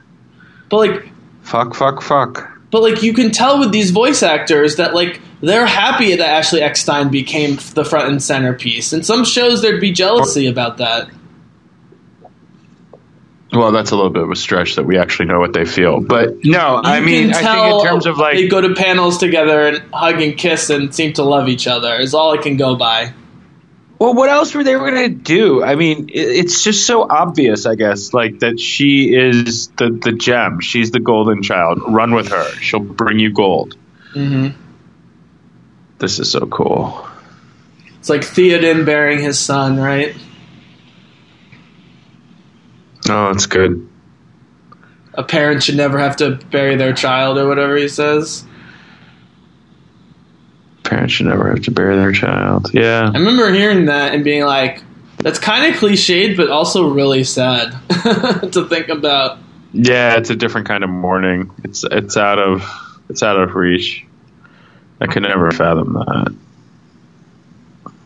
So when I saw this, I th- assumed this was the son, actually, Simi. I remember that very clearly. I thought this was the son as Anakin. Oh, I was wrong, obviously, but that's what I thought. right. I I oh, I love the two moons. The two moons. How cool is that? What's cooler, having multiple suns or multiple moons? Multiple moons, multiple suns would scare the shit out of me. Plus, your gravitational uh, stability is in jeopardy. Guys who don't like the heat, Well, just because I like the night. just because you live in a trinary system doesn't mean you live super close to any of the suns. But yeah, True, but then you just have to worry about more than one moon, one sun blowing up. I don't really about the moon blowing up. he says, "Ask and you will know what to do." Question: I have a general Anakin question, Simi. I've been meaning to ask you. Mhm. Is he a little too zen throughout the course of the series? It doesn't really mix with episode two and episode three Anakin. You mean episode two, episode three, Anakin the movies with this character right now? Like, do we do we buy that between Ahsoka and Obi Wan, they can really keep him relatively calm throughout most of the Clone Wars compared to his prequel appearances? Yeah, I because I, think I think um, in my opinion, the way it really should have been done in the movies or whatever, like I feel like one movie, like basically the end of 2 Mm-hmm. should have been like him. I mean, obviously, like I just think there should have just been a bit. I think there should have just been a slow cultivation cultivation of of the brainwashing. You know what I mean? And then it really ramping up in three. You know what I mean? Like, mm-hmm. and then like really in one and two, showing his strengths and showing like, like, like his power and like how amazing he is and, and all those other things. Yes. But like the amazing things about him are usually the things that are with him with Ahsoka. Like that, his his give and take with Ahsoka make Anakin a human. Otherwise, he's mm-hmm. just this fucking obnoxious cunt. By the way, I just want to point out Ashley Eckstein, who's in, was in her mid 30s or is in her mid 30s, convincingly making her sound like a 16 year old or 17 year old instead of 14 year old is extremely impressive. Her voice gets a little She- she's deeper. great. She talks a little slower. She's a she's a great voice actor, and I really like her passion in the project. She's going to be Like, at Celebration, baby. yeah, she's really cool. I mean, she just seems like very very cool. Like She makes nerd she, like, clothing likes for girls and she models it herself. It's amazing. right, like she just feels like she's a part of it. Like some people, feel, some people I feel like think they're just cast into it. Uh, but other people like you're just like oh you're really a fan like there's some basketball players and football players who like don't watch football and basketball And you know what I Like, love they, is she they don't care She was very public that she was starting to do boys and men stuff, but she's not changing the name from her universe. I love that. That's her. yeah i'm fine with that That's her brand. She shouldn't be forced. You know that doesn't. It's not threatening. If you're if you are confident in your manhood, you should not be threatened by that. I, Yeah, w- I why have I have you? a I have a Life is Strange T-shirt I wear all the time. It has two teenage girls on it. It's my favorite video game. Like, be confident, guys. Come on. Yeah, seriously. Like this whole alpha male Yeah. bullshit about like whose dick is bigger. It'll never get you any ass. And people are like, "Oh, you just like beautiful superheroes because they're beautiful." I'm like, "No, I just find badass women to be super cool and fun to watch." There was some meme I read the other day. It's like black people are worried about getting shot in the street. Uh, you know, white people, white men are like, "Hey, how shitty is it that the new Marvel comic is a woman?" Seriously. Dude, Rotten Tomatoes literally changed their entire website because of Captain Marvel. oh, what they give it? No, no, no. I'm saying because of the Last Jedi and the, these movies and now Captain Marvel, they're making it much harder to tank the audience score before the movie even comes out. Oh, because people haven't seen it. Right, right, right. And I think you're gonna, what you're gonna have get to already? You're gonna have to verify your identity. It's got like an 85, 87, like most Marvel movies. Oh, great. Crude I'm really excited to go see it. I just saw Green Green Book, by the way. So if the lightsaber is the powerful weapon of the Jedi, he, this guy has no concern for it whatsoever. Again, I think they're tapping into force magic and even deeper stuff that we don't know. We're not meant to comprehend it. We're supposed to be as confused as the characters, I think, right? Is the idea. What I don't like here is that like this guy is like all of a sudden dominating him after he showed that he could dominate him. Like, why does he become such a bitch? Know what you'll become. This is so fucked up. He's showing it to him. Watch the, the Darth Vader shadow is amazing. Here it comes. He's fighting Obi Wan. That was that. That was Padme dying I, right there. I think this is also supposed to trigger the visions he has in episode three. Yeah, exactly. Yeah. Yeah. Destroying the worlds. Here comes. Greek. And boom, Darth Vader, baby. Oh yeah. Oh god. Just a quick little, quick little, Rogue One style, just a little Glimpse. tease. A little little tease. just a glimpse. Just a glimpse. Just- so he's like, "See, dude, see what you're gonna do." Yes, you will, you stupid motherfucker. Oh, this is totally from Watchmen. Totally like Captain or um, Doctor Manhattan. Hmm. His quiet, like melatonin.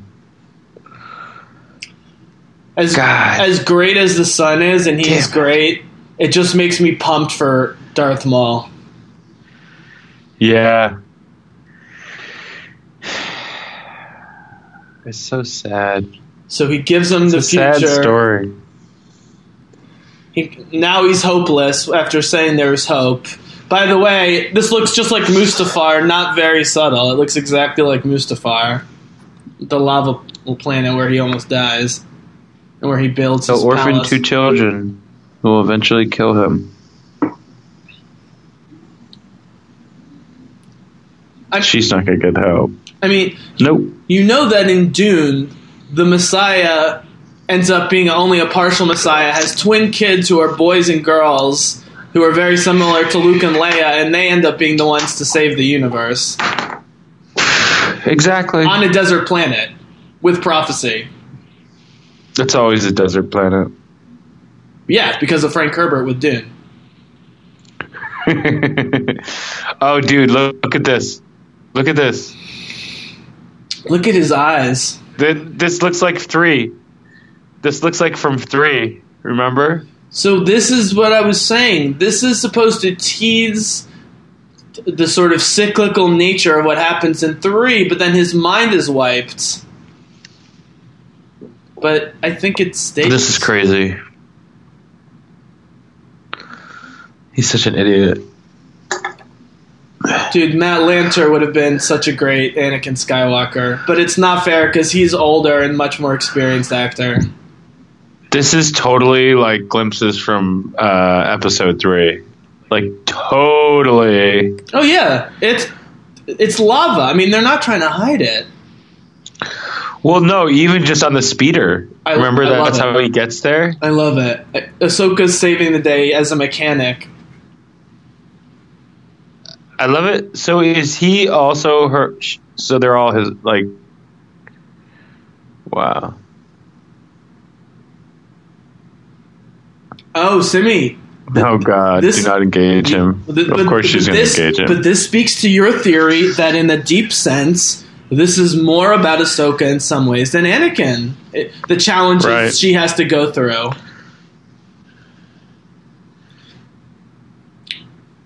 she said, "Do not engage him." What's- Shut the door, what- motherfucker. I mean, dude, Oh, she shit. fears this more than death. That's the thing. She fears facing Anakin, just like in Rebels. That she's so horrified when she finds out that Vader's Anakin. Yeah, that's her least fucking. She's a smart motherfucker. Oh, she is a snipses. Knows what she's fucking doing. Thing is, dude, You can. if you if, if Sorry, master. You'll have to walk. You, cor- you corrupt motherfucker. if you if you take out the alien thing and the age thing, her and Rey are basically on paper the same character, but because the performances are so different and the actresses are so different, you never think about it.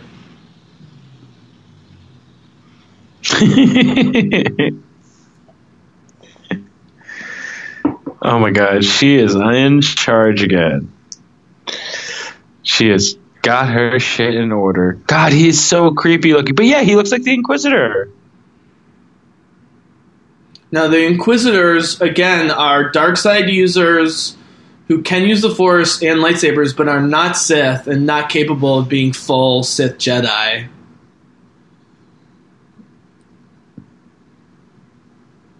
God, he's so creepy. You know what this reminds me of when um I when think. uh, what's his name Hawkeye becomes uh Oh, yeah. when Loki yeah, yeah. he and he's like reporting to him and he's Yeah. like uh he means to he means to stall us sir and he's like all of a sudden like all with him This is supposed to help also sell the turn in episode three, which was not sold great. They're trying to, help, you know, make it more subtle and resell it here.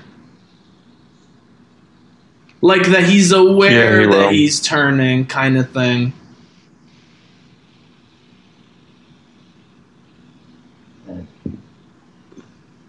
I, I, oh good at least he saves him no, this is this this is wrong. He should have taken off the mind control, but kept the memories of who he could become oh he as doesn't Darth Vader. oh he just erases he erases oh right Yeah. right right So how can he deal with the potentiality if he doesn't remember it? I, I, that's a big mistake. I don't think the father is everything he, he appears, but we never really get those answers. I mean, I guess he does kill himself. This looks just like the elf, um, the, the way the elves are buried in sort of the stone tombs with their body i- i- uh, image of their bodies. It's so sad. He really did love her, even though he fought her. He was never going to kill her. He would have died for her. This also reminds me of like the Padme love, like that uh, Anakin has. Like that, like it's all confused, you know. Oh, you mean because he gaslights and strangles her? Right. He's a crazy person. I, I, I could argue that Kylo Ren treats Rey with more respect than Anakin treats Padme in the movies. It's so sad. Oh man. But getting this Padme story during the Phantom Menace era is really fulfilling. Because let's be honest, Padme kicked ass in Phantom Menace. So do the three of them get on this fucking little speeder? the four of them. I mean, they, they make very clear, Simi, that he's aware that he's having the visions of the dark future and he can't change it, which is an interesting choice. It's not it's not straight up mind control like Jeremy Renner in, in Avengers. I don't think. Right. This is pretty cool. By the way, I love Hawkeye, and he's definitely coming back for the final Avengers movie. You think? Oh yeah, he's he's on the cover. Oh. It's going to start with the original sex. The whole first part of the movie is going to be the original sex. I can't wait. I really liked uh, that movie. So we're not going to do it for a while, huh? We'll see. All right. So I should watch it again. Yeah. Okay.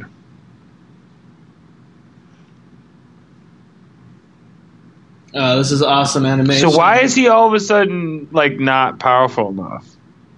What do you mean? Th- That's so weird. They've they've never had a chance of fighting this guy straight up.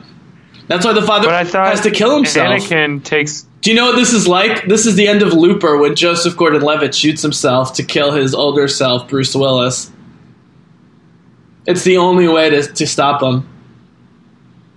This is so sad. He can't kill the son, so he has to kill himself. Yeah. I can't believe this is Star Wars on televi- television for kids. Yeah. This is so dark. But it's never gratuitous. There's always a pur- purpose.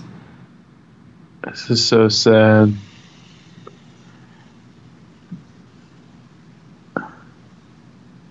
I think this is just a giant Force vergence that's trying to work out its issues, and Obi Wan, Ahsoka, and Anakin get caught up in it. I think this is bigger than Obi Wan, Ahsoka, and and and, uh, and Anakin. I think it's the ultimate embodiment of the Force. And you're right. It, it's a diver. It's a it's a it's a physical world that is a force bound and balances things. In I- Star obviously- Wars, if a good guy has to kill a horrible bad guy, he does it. In Marvel or DC, they'll let millions of civilians die, and so they don't have to kill the bad guy. Oh, I, I- I can't say it enough. This is both more realistic and more satisfying. That's a really good point. I never thought about it like that.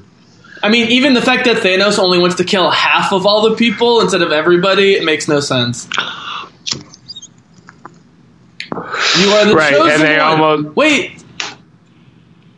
So now he's trying to pump him up like Qui Gon.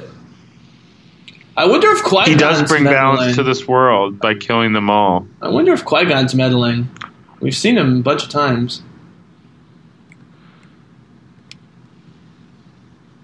Right, so now he's telling him the truth again. I mean, this guy is very complicated. Obviously. And then he dies like a Jedi. I think it's a force being thing. God, that's crazy, man. And here's uh, Mordor crumbling.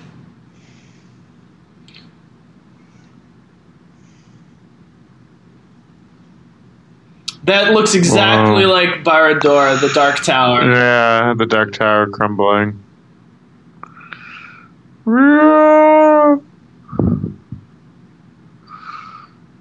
But you have to do it because the fantasy aspect is what makes Star Wars so cool and different from other sci-fi. Right. This is the. What do you mean? Seven million years have passed.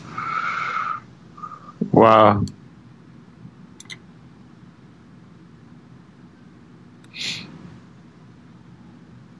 Rex. Oh, dude, the Siege of Mandalore.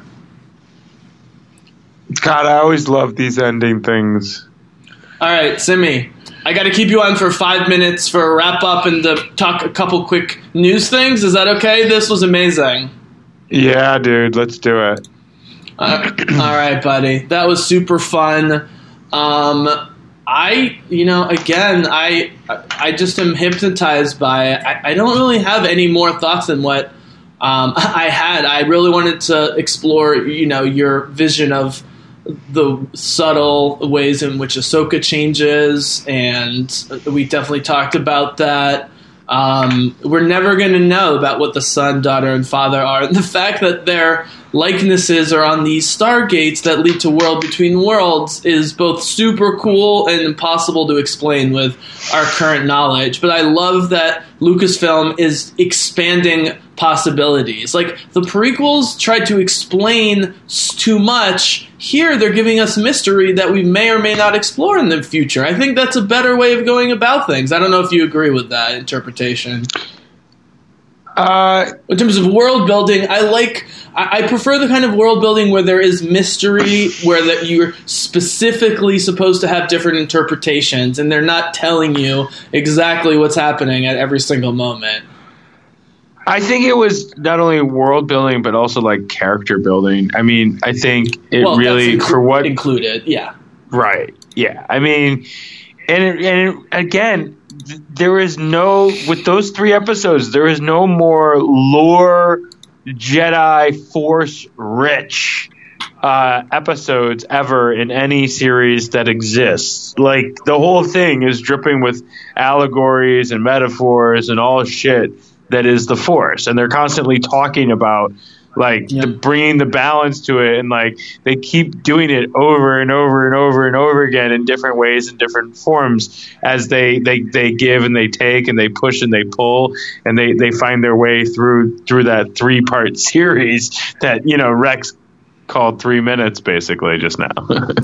Absolutely, absolutely, and I think you know this. This is like the if you're submitting for an Oscar, like you know, some of the clips from these episodes would- Right, would be on, right. would be on that reel. I think, right? Absolutely, absolutely. I mean, there's some other pretty cool episodes, but that really, Mhm. you know, some of those fight scenes when they're fighting each other and um, the the way they created some of the, that world going on and off, like they, it was very impressive visually, and uh, the story is incredible. Mm-hmm. Um, okay, you down to do a little quick Star Wars update since we made some pretty good time, and I have a couple good stories for you. Yeah, let's do it. First of all, you know who Katee Sackhoff is? Yes. Starbuck from Battlestar, and she's Bo Katan. Right. And there's speculation, or I've speculated that, that she would actually be in The Mandalorian, being that she's the Mandalorian, like queen or whatever. Well, I went to her uh, Instagram page, man, with her hundreds of thousands of followers, and just to be uh, witty, I said, uh, "So Bo-Katan the Mandalorian is totally happening, right?" Just double checking, like smiley face, smiley face. Less than two hours later, Katee posted back to me, "I hope so!" Exclamation point! Exclamation point! So I got Katee Sackhoff, baby, straight from the horse's mouth. She's not saying she is, not saying she's not, but she says she hopes so. I, Why didn't you write her back and say, "Well, now that I got your ear, what are you doing the other Yeah. couple days? Yeah, Dude, she's- want to have a drink?" dude, she- she's been with. She's been with. Speaking of Lord of the Rings, she's been with Karl Urban for like ten years. I didn't know that. Yeah. I just just think it's amazing Yeah. the way the world works these days. Well, I, you know, I mean, I've I've had minor celebrities, you know, respond to me, like my comments at me back. But Katee Sackhoff, I was like, oh my god, and about the Mandalorian, and she's thinking about it and wants to be in it. It must be my birthday, you know. So, Uh, the man- yeah, that's pretty awesome. The Mandalorian wrapped. Um, we we know Lucas was involved on some level. We don't really know how. Filoni directed two episodes. Taika Waititi directed an episode. Bryce Dallas Mhm. Howard, some other direct, uh, Jessica Jones director directed one of the episodes. Huh. Um, there's eight of them, but other than some one credit things here or there, the dude from Game of Thrones who's playing the Mandalorian is like the only person who you can even find associated. They had this entire thing on lockdown, so we have no idea the cast of this, the scripts, uh, the anything. But they did a wrap on it, it, it much sooner than I thought. Now I have Wow. I have to So they're editing now. yeah, I thought for sure Siege of Mandalore was going to come out before uh, uh, Mandalorian, but dude, I'm thinking with all the hype of the launch of Disney Plus, they might launch both right from the beginning, just to like. Um, Interesting. We know they've started filming the Elizabeth Olsen Scarlet Witch thing. I think Loki, the Tom Hiddleston Loki is filming. Um, uh, Cassian is, I don't is not started yet for sure because he's he's on Narcos at the moment. So I don't know when that's going to happen. But they're moving quickly, dude. And they did announce that like the rated R stuff like Deadpool and by, Mhm. by the way, Simi, I was the only person literally on the internet saying Disney's full of shit about canceling the Defenders and Netflix, and there's already rumors that they're going to bring them back as soon as legally possible in, in a new format. But they'll probably Great. they'll probably That's awesome. Yeah, it was such an obvious move for Disney to Yeah. separate from Netflix. Um, I just look at the business side, and so like Deadpool, and I think they're doing X Force movies, more Deadpool movies. The the adult Netflix stuff will be will be on Hulu because Disney owns a big chunk of Hulu, and Hulu's actually designing their digital platform for mobile and TV and, and so forth. So there's some alliance there, but I think Disney Plus is going to be so cheap that even getting Hulu and Disney Plus isn't going to be much of a stretch for people. As, as we've both talked Oh, you about think the you amount think of it'll content. be? You think you think you'll have to get both? Yeah, but I think if you have Disney Plus, they'll give you a big break on Hulu because they know that you just want the Disney stuff. Uh, But dude, Rogue One. so if you are, you It's gonna be on Disney Plus. Have, if you already have Hulu, you, you'll be able to add on Only, Disney. In other words, only the straight rated R stuff it, they're saying will be on Hulu. If like the Black Widow movies rated R, which is rumored to be that you know when that comes out, that would go to Hulu. But dude, Rogue One is the most violent movie Disney's ever done. It's PG thirteen. That's going to be on Disney Plus. So it'll be interesting to see how that plays out. Haven't heard much from Siege of Mandalore, but Mm. I, I I don't know about you, but as excited as I am about the Mandalorian, and I am, and obviously I'm over the moon about Cassian, but that's not going to come out for a while. I'm the, by far the most excited about Siege of Mandalore. I was since the announcement, and I remain because it's a one season thing that wraps up in a brilliant story and, characters Rex, Ahsoka, Maul, you know that that we love so much. Um, uh, are you with me that that's the, the new programming you're the most excited about, or or it's something else? Yeah, I, I have to be with you. I mean, I am just gonna sample. I, I feel like it's like this buffet, and I'm gonna eat it all up. Uh, and I'm going with no expectations Okay. of anything. But if everything was released on the goal. same day, binge style like Netflix, what would you Right. what would you binge first? For me, there's no question that Yeah, it would that- be Siege of I mean, yeah, yeah. even if Ca- even if Cassian came out, I would be like, I'm gonna save this for a day or two and binge the shit out of Ahsoka fighting Maul with Rex and everybody. Because Right, right, right. Yeah, I'm probably more like that. The other one's more like your. Uh, one's like a beer. The other one's like a, a you know, a shot of bourbon. And dude, you know? we've, we've been focusing so much on the actual siege and the fight of Mandalore, but the first half is going to be about the glitching of the drones and explain how and why Rex knew and was able to take the chip out and others didn't, and so Mm. and how the triggering process worked. I, Right. I, I know you and I both love that AI shit, so I, that is also going to be great because we love the clones. Dude, just sometimes you just feel like the world is in your favor. I feel like when I was a kid, all the things that I wanted to happen uh, TV wise were all like, both, like they canceled all the shows I'd like. You know, they'd only la- last here and there, and you know, it just didn't go your way. And then all of a sudden, you get older, and all they're doing all the things you wanted them to do when you were a kid.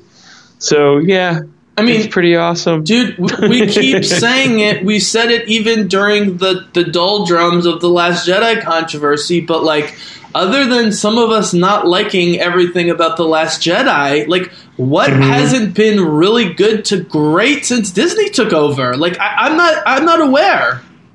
Right, right. No, I mean they're really a dominant force. They really know what they're doing. I'm gonna hang up with you and probably watch the Avengers, if not basketball. We'll see Are you? I, I mean, this was announced a while ago. Um, I'll ask you this, and we'll, a couple quickies, and then we'll hang up. Um, uh, this was great. Are you surprised the extent to which Star Wars is dominating the way they're promoting the new station, as opposed to Marvel, which makes more money in theaters and has way more movies and so forth?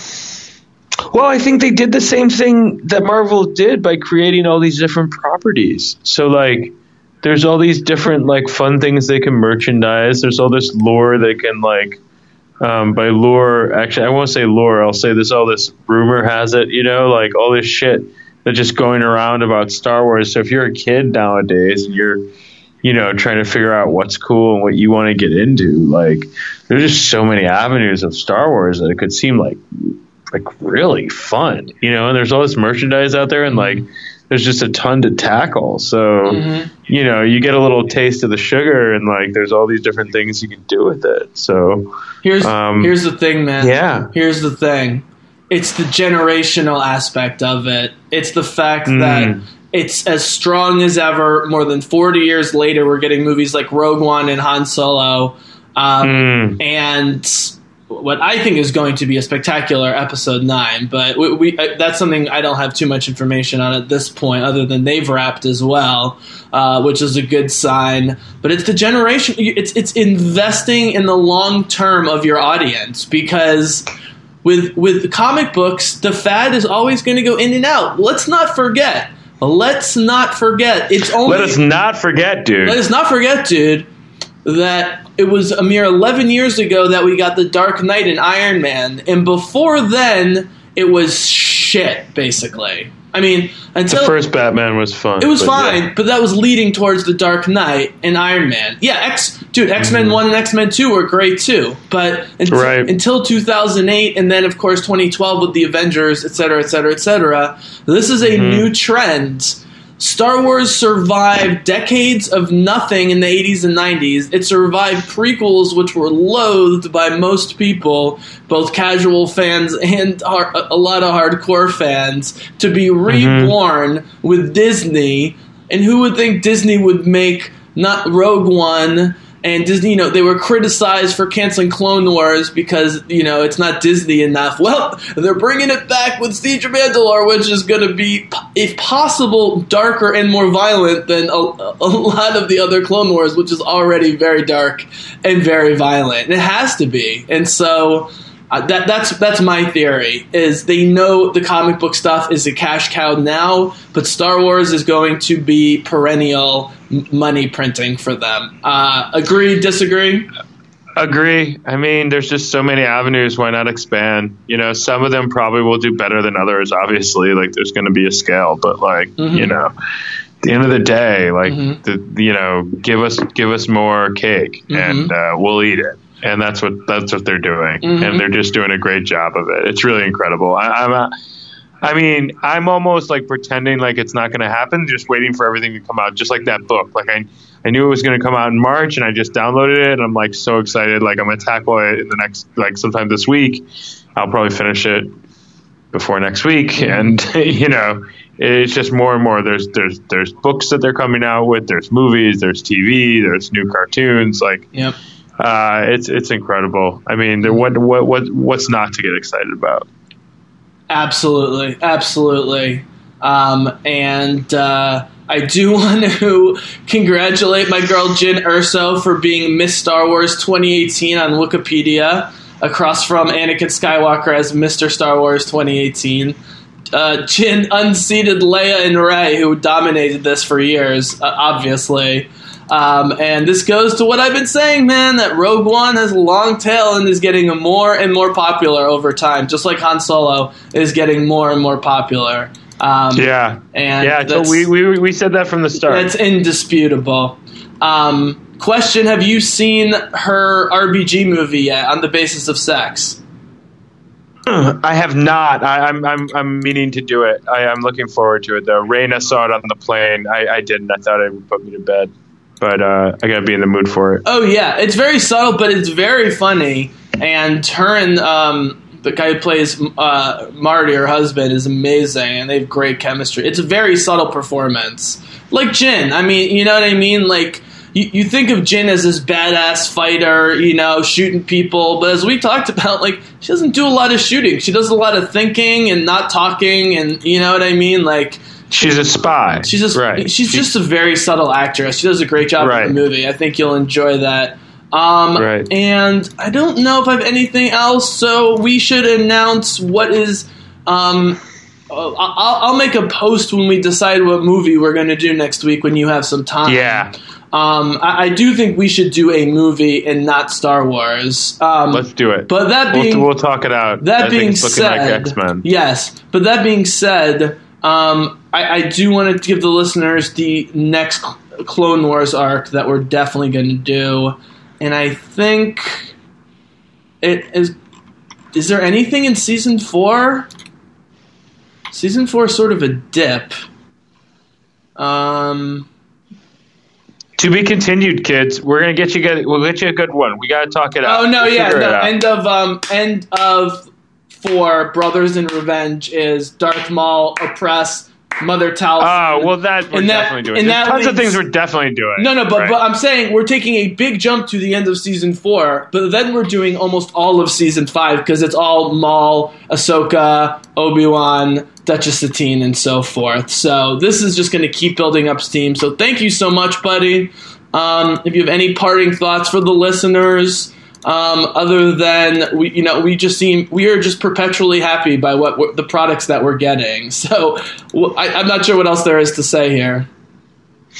No, man, this was awesome. This was a lot of Oh. fun. This was everything I wanted to be. I think we'll have more to talk about in the future. We're the next one. We're going to be like, oh, and Yeah. by the way, Yeah. have a bunch of shit to talk about. So one, one, What were you gonna say? One last thing. We've talked forever about doing a book club of, of some sort, you know, or a book discussion, and and we are both. Right, oh, we're definitely doing that. Yeah. we, but but we literally uh, the day the Padme book came out, we are both on top of it. We've we've read the Leia book, we've read the Ahsoka book.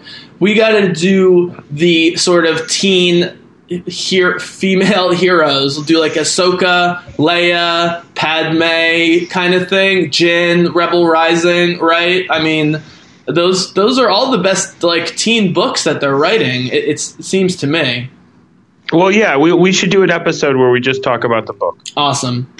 So yeah. All right, buddy. Well, thank you so much. It's good to have you back. We will definitely be discussing uh, what is coming up next week.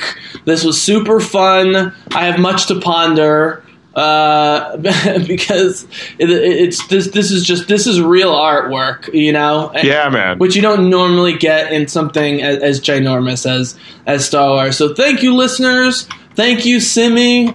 You guys have been awesome in supporting the podcast. We will be coming back at you soon. May the force be with you. Can I get a Wookie? Bizzlecast out!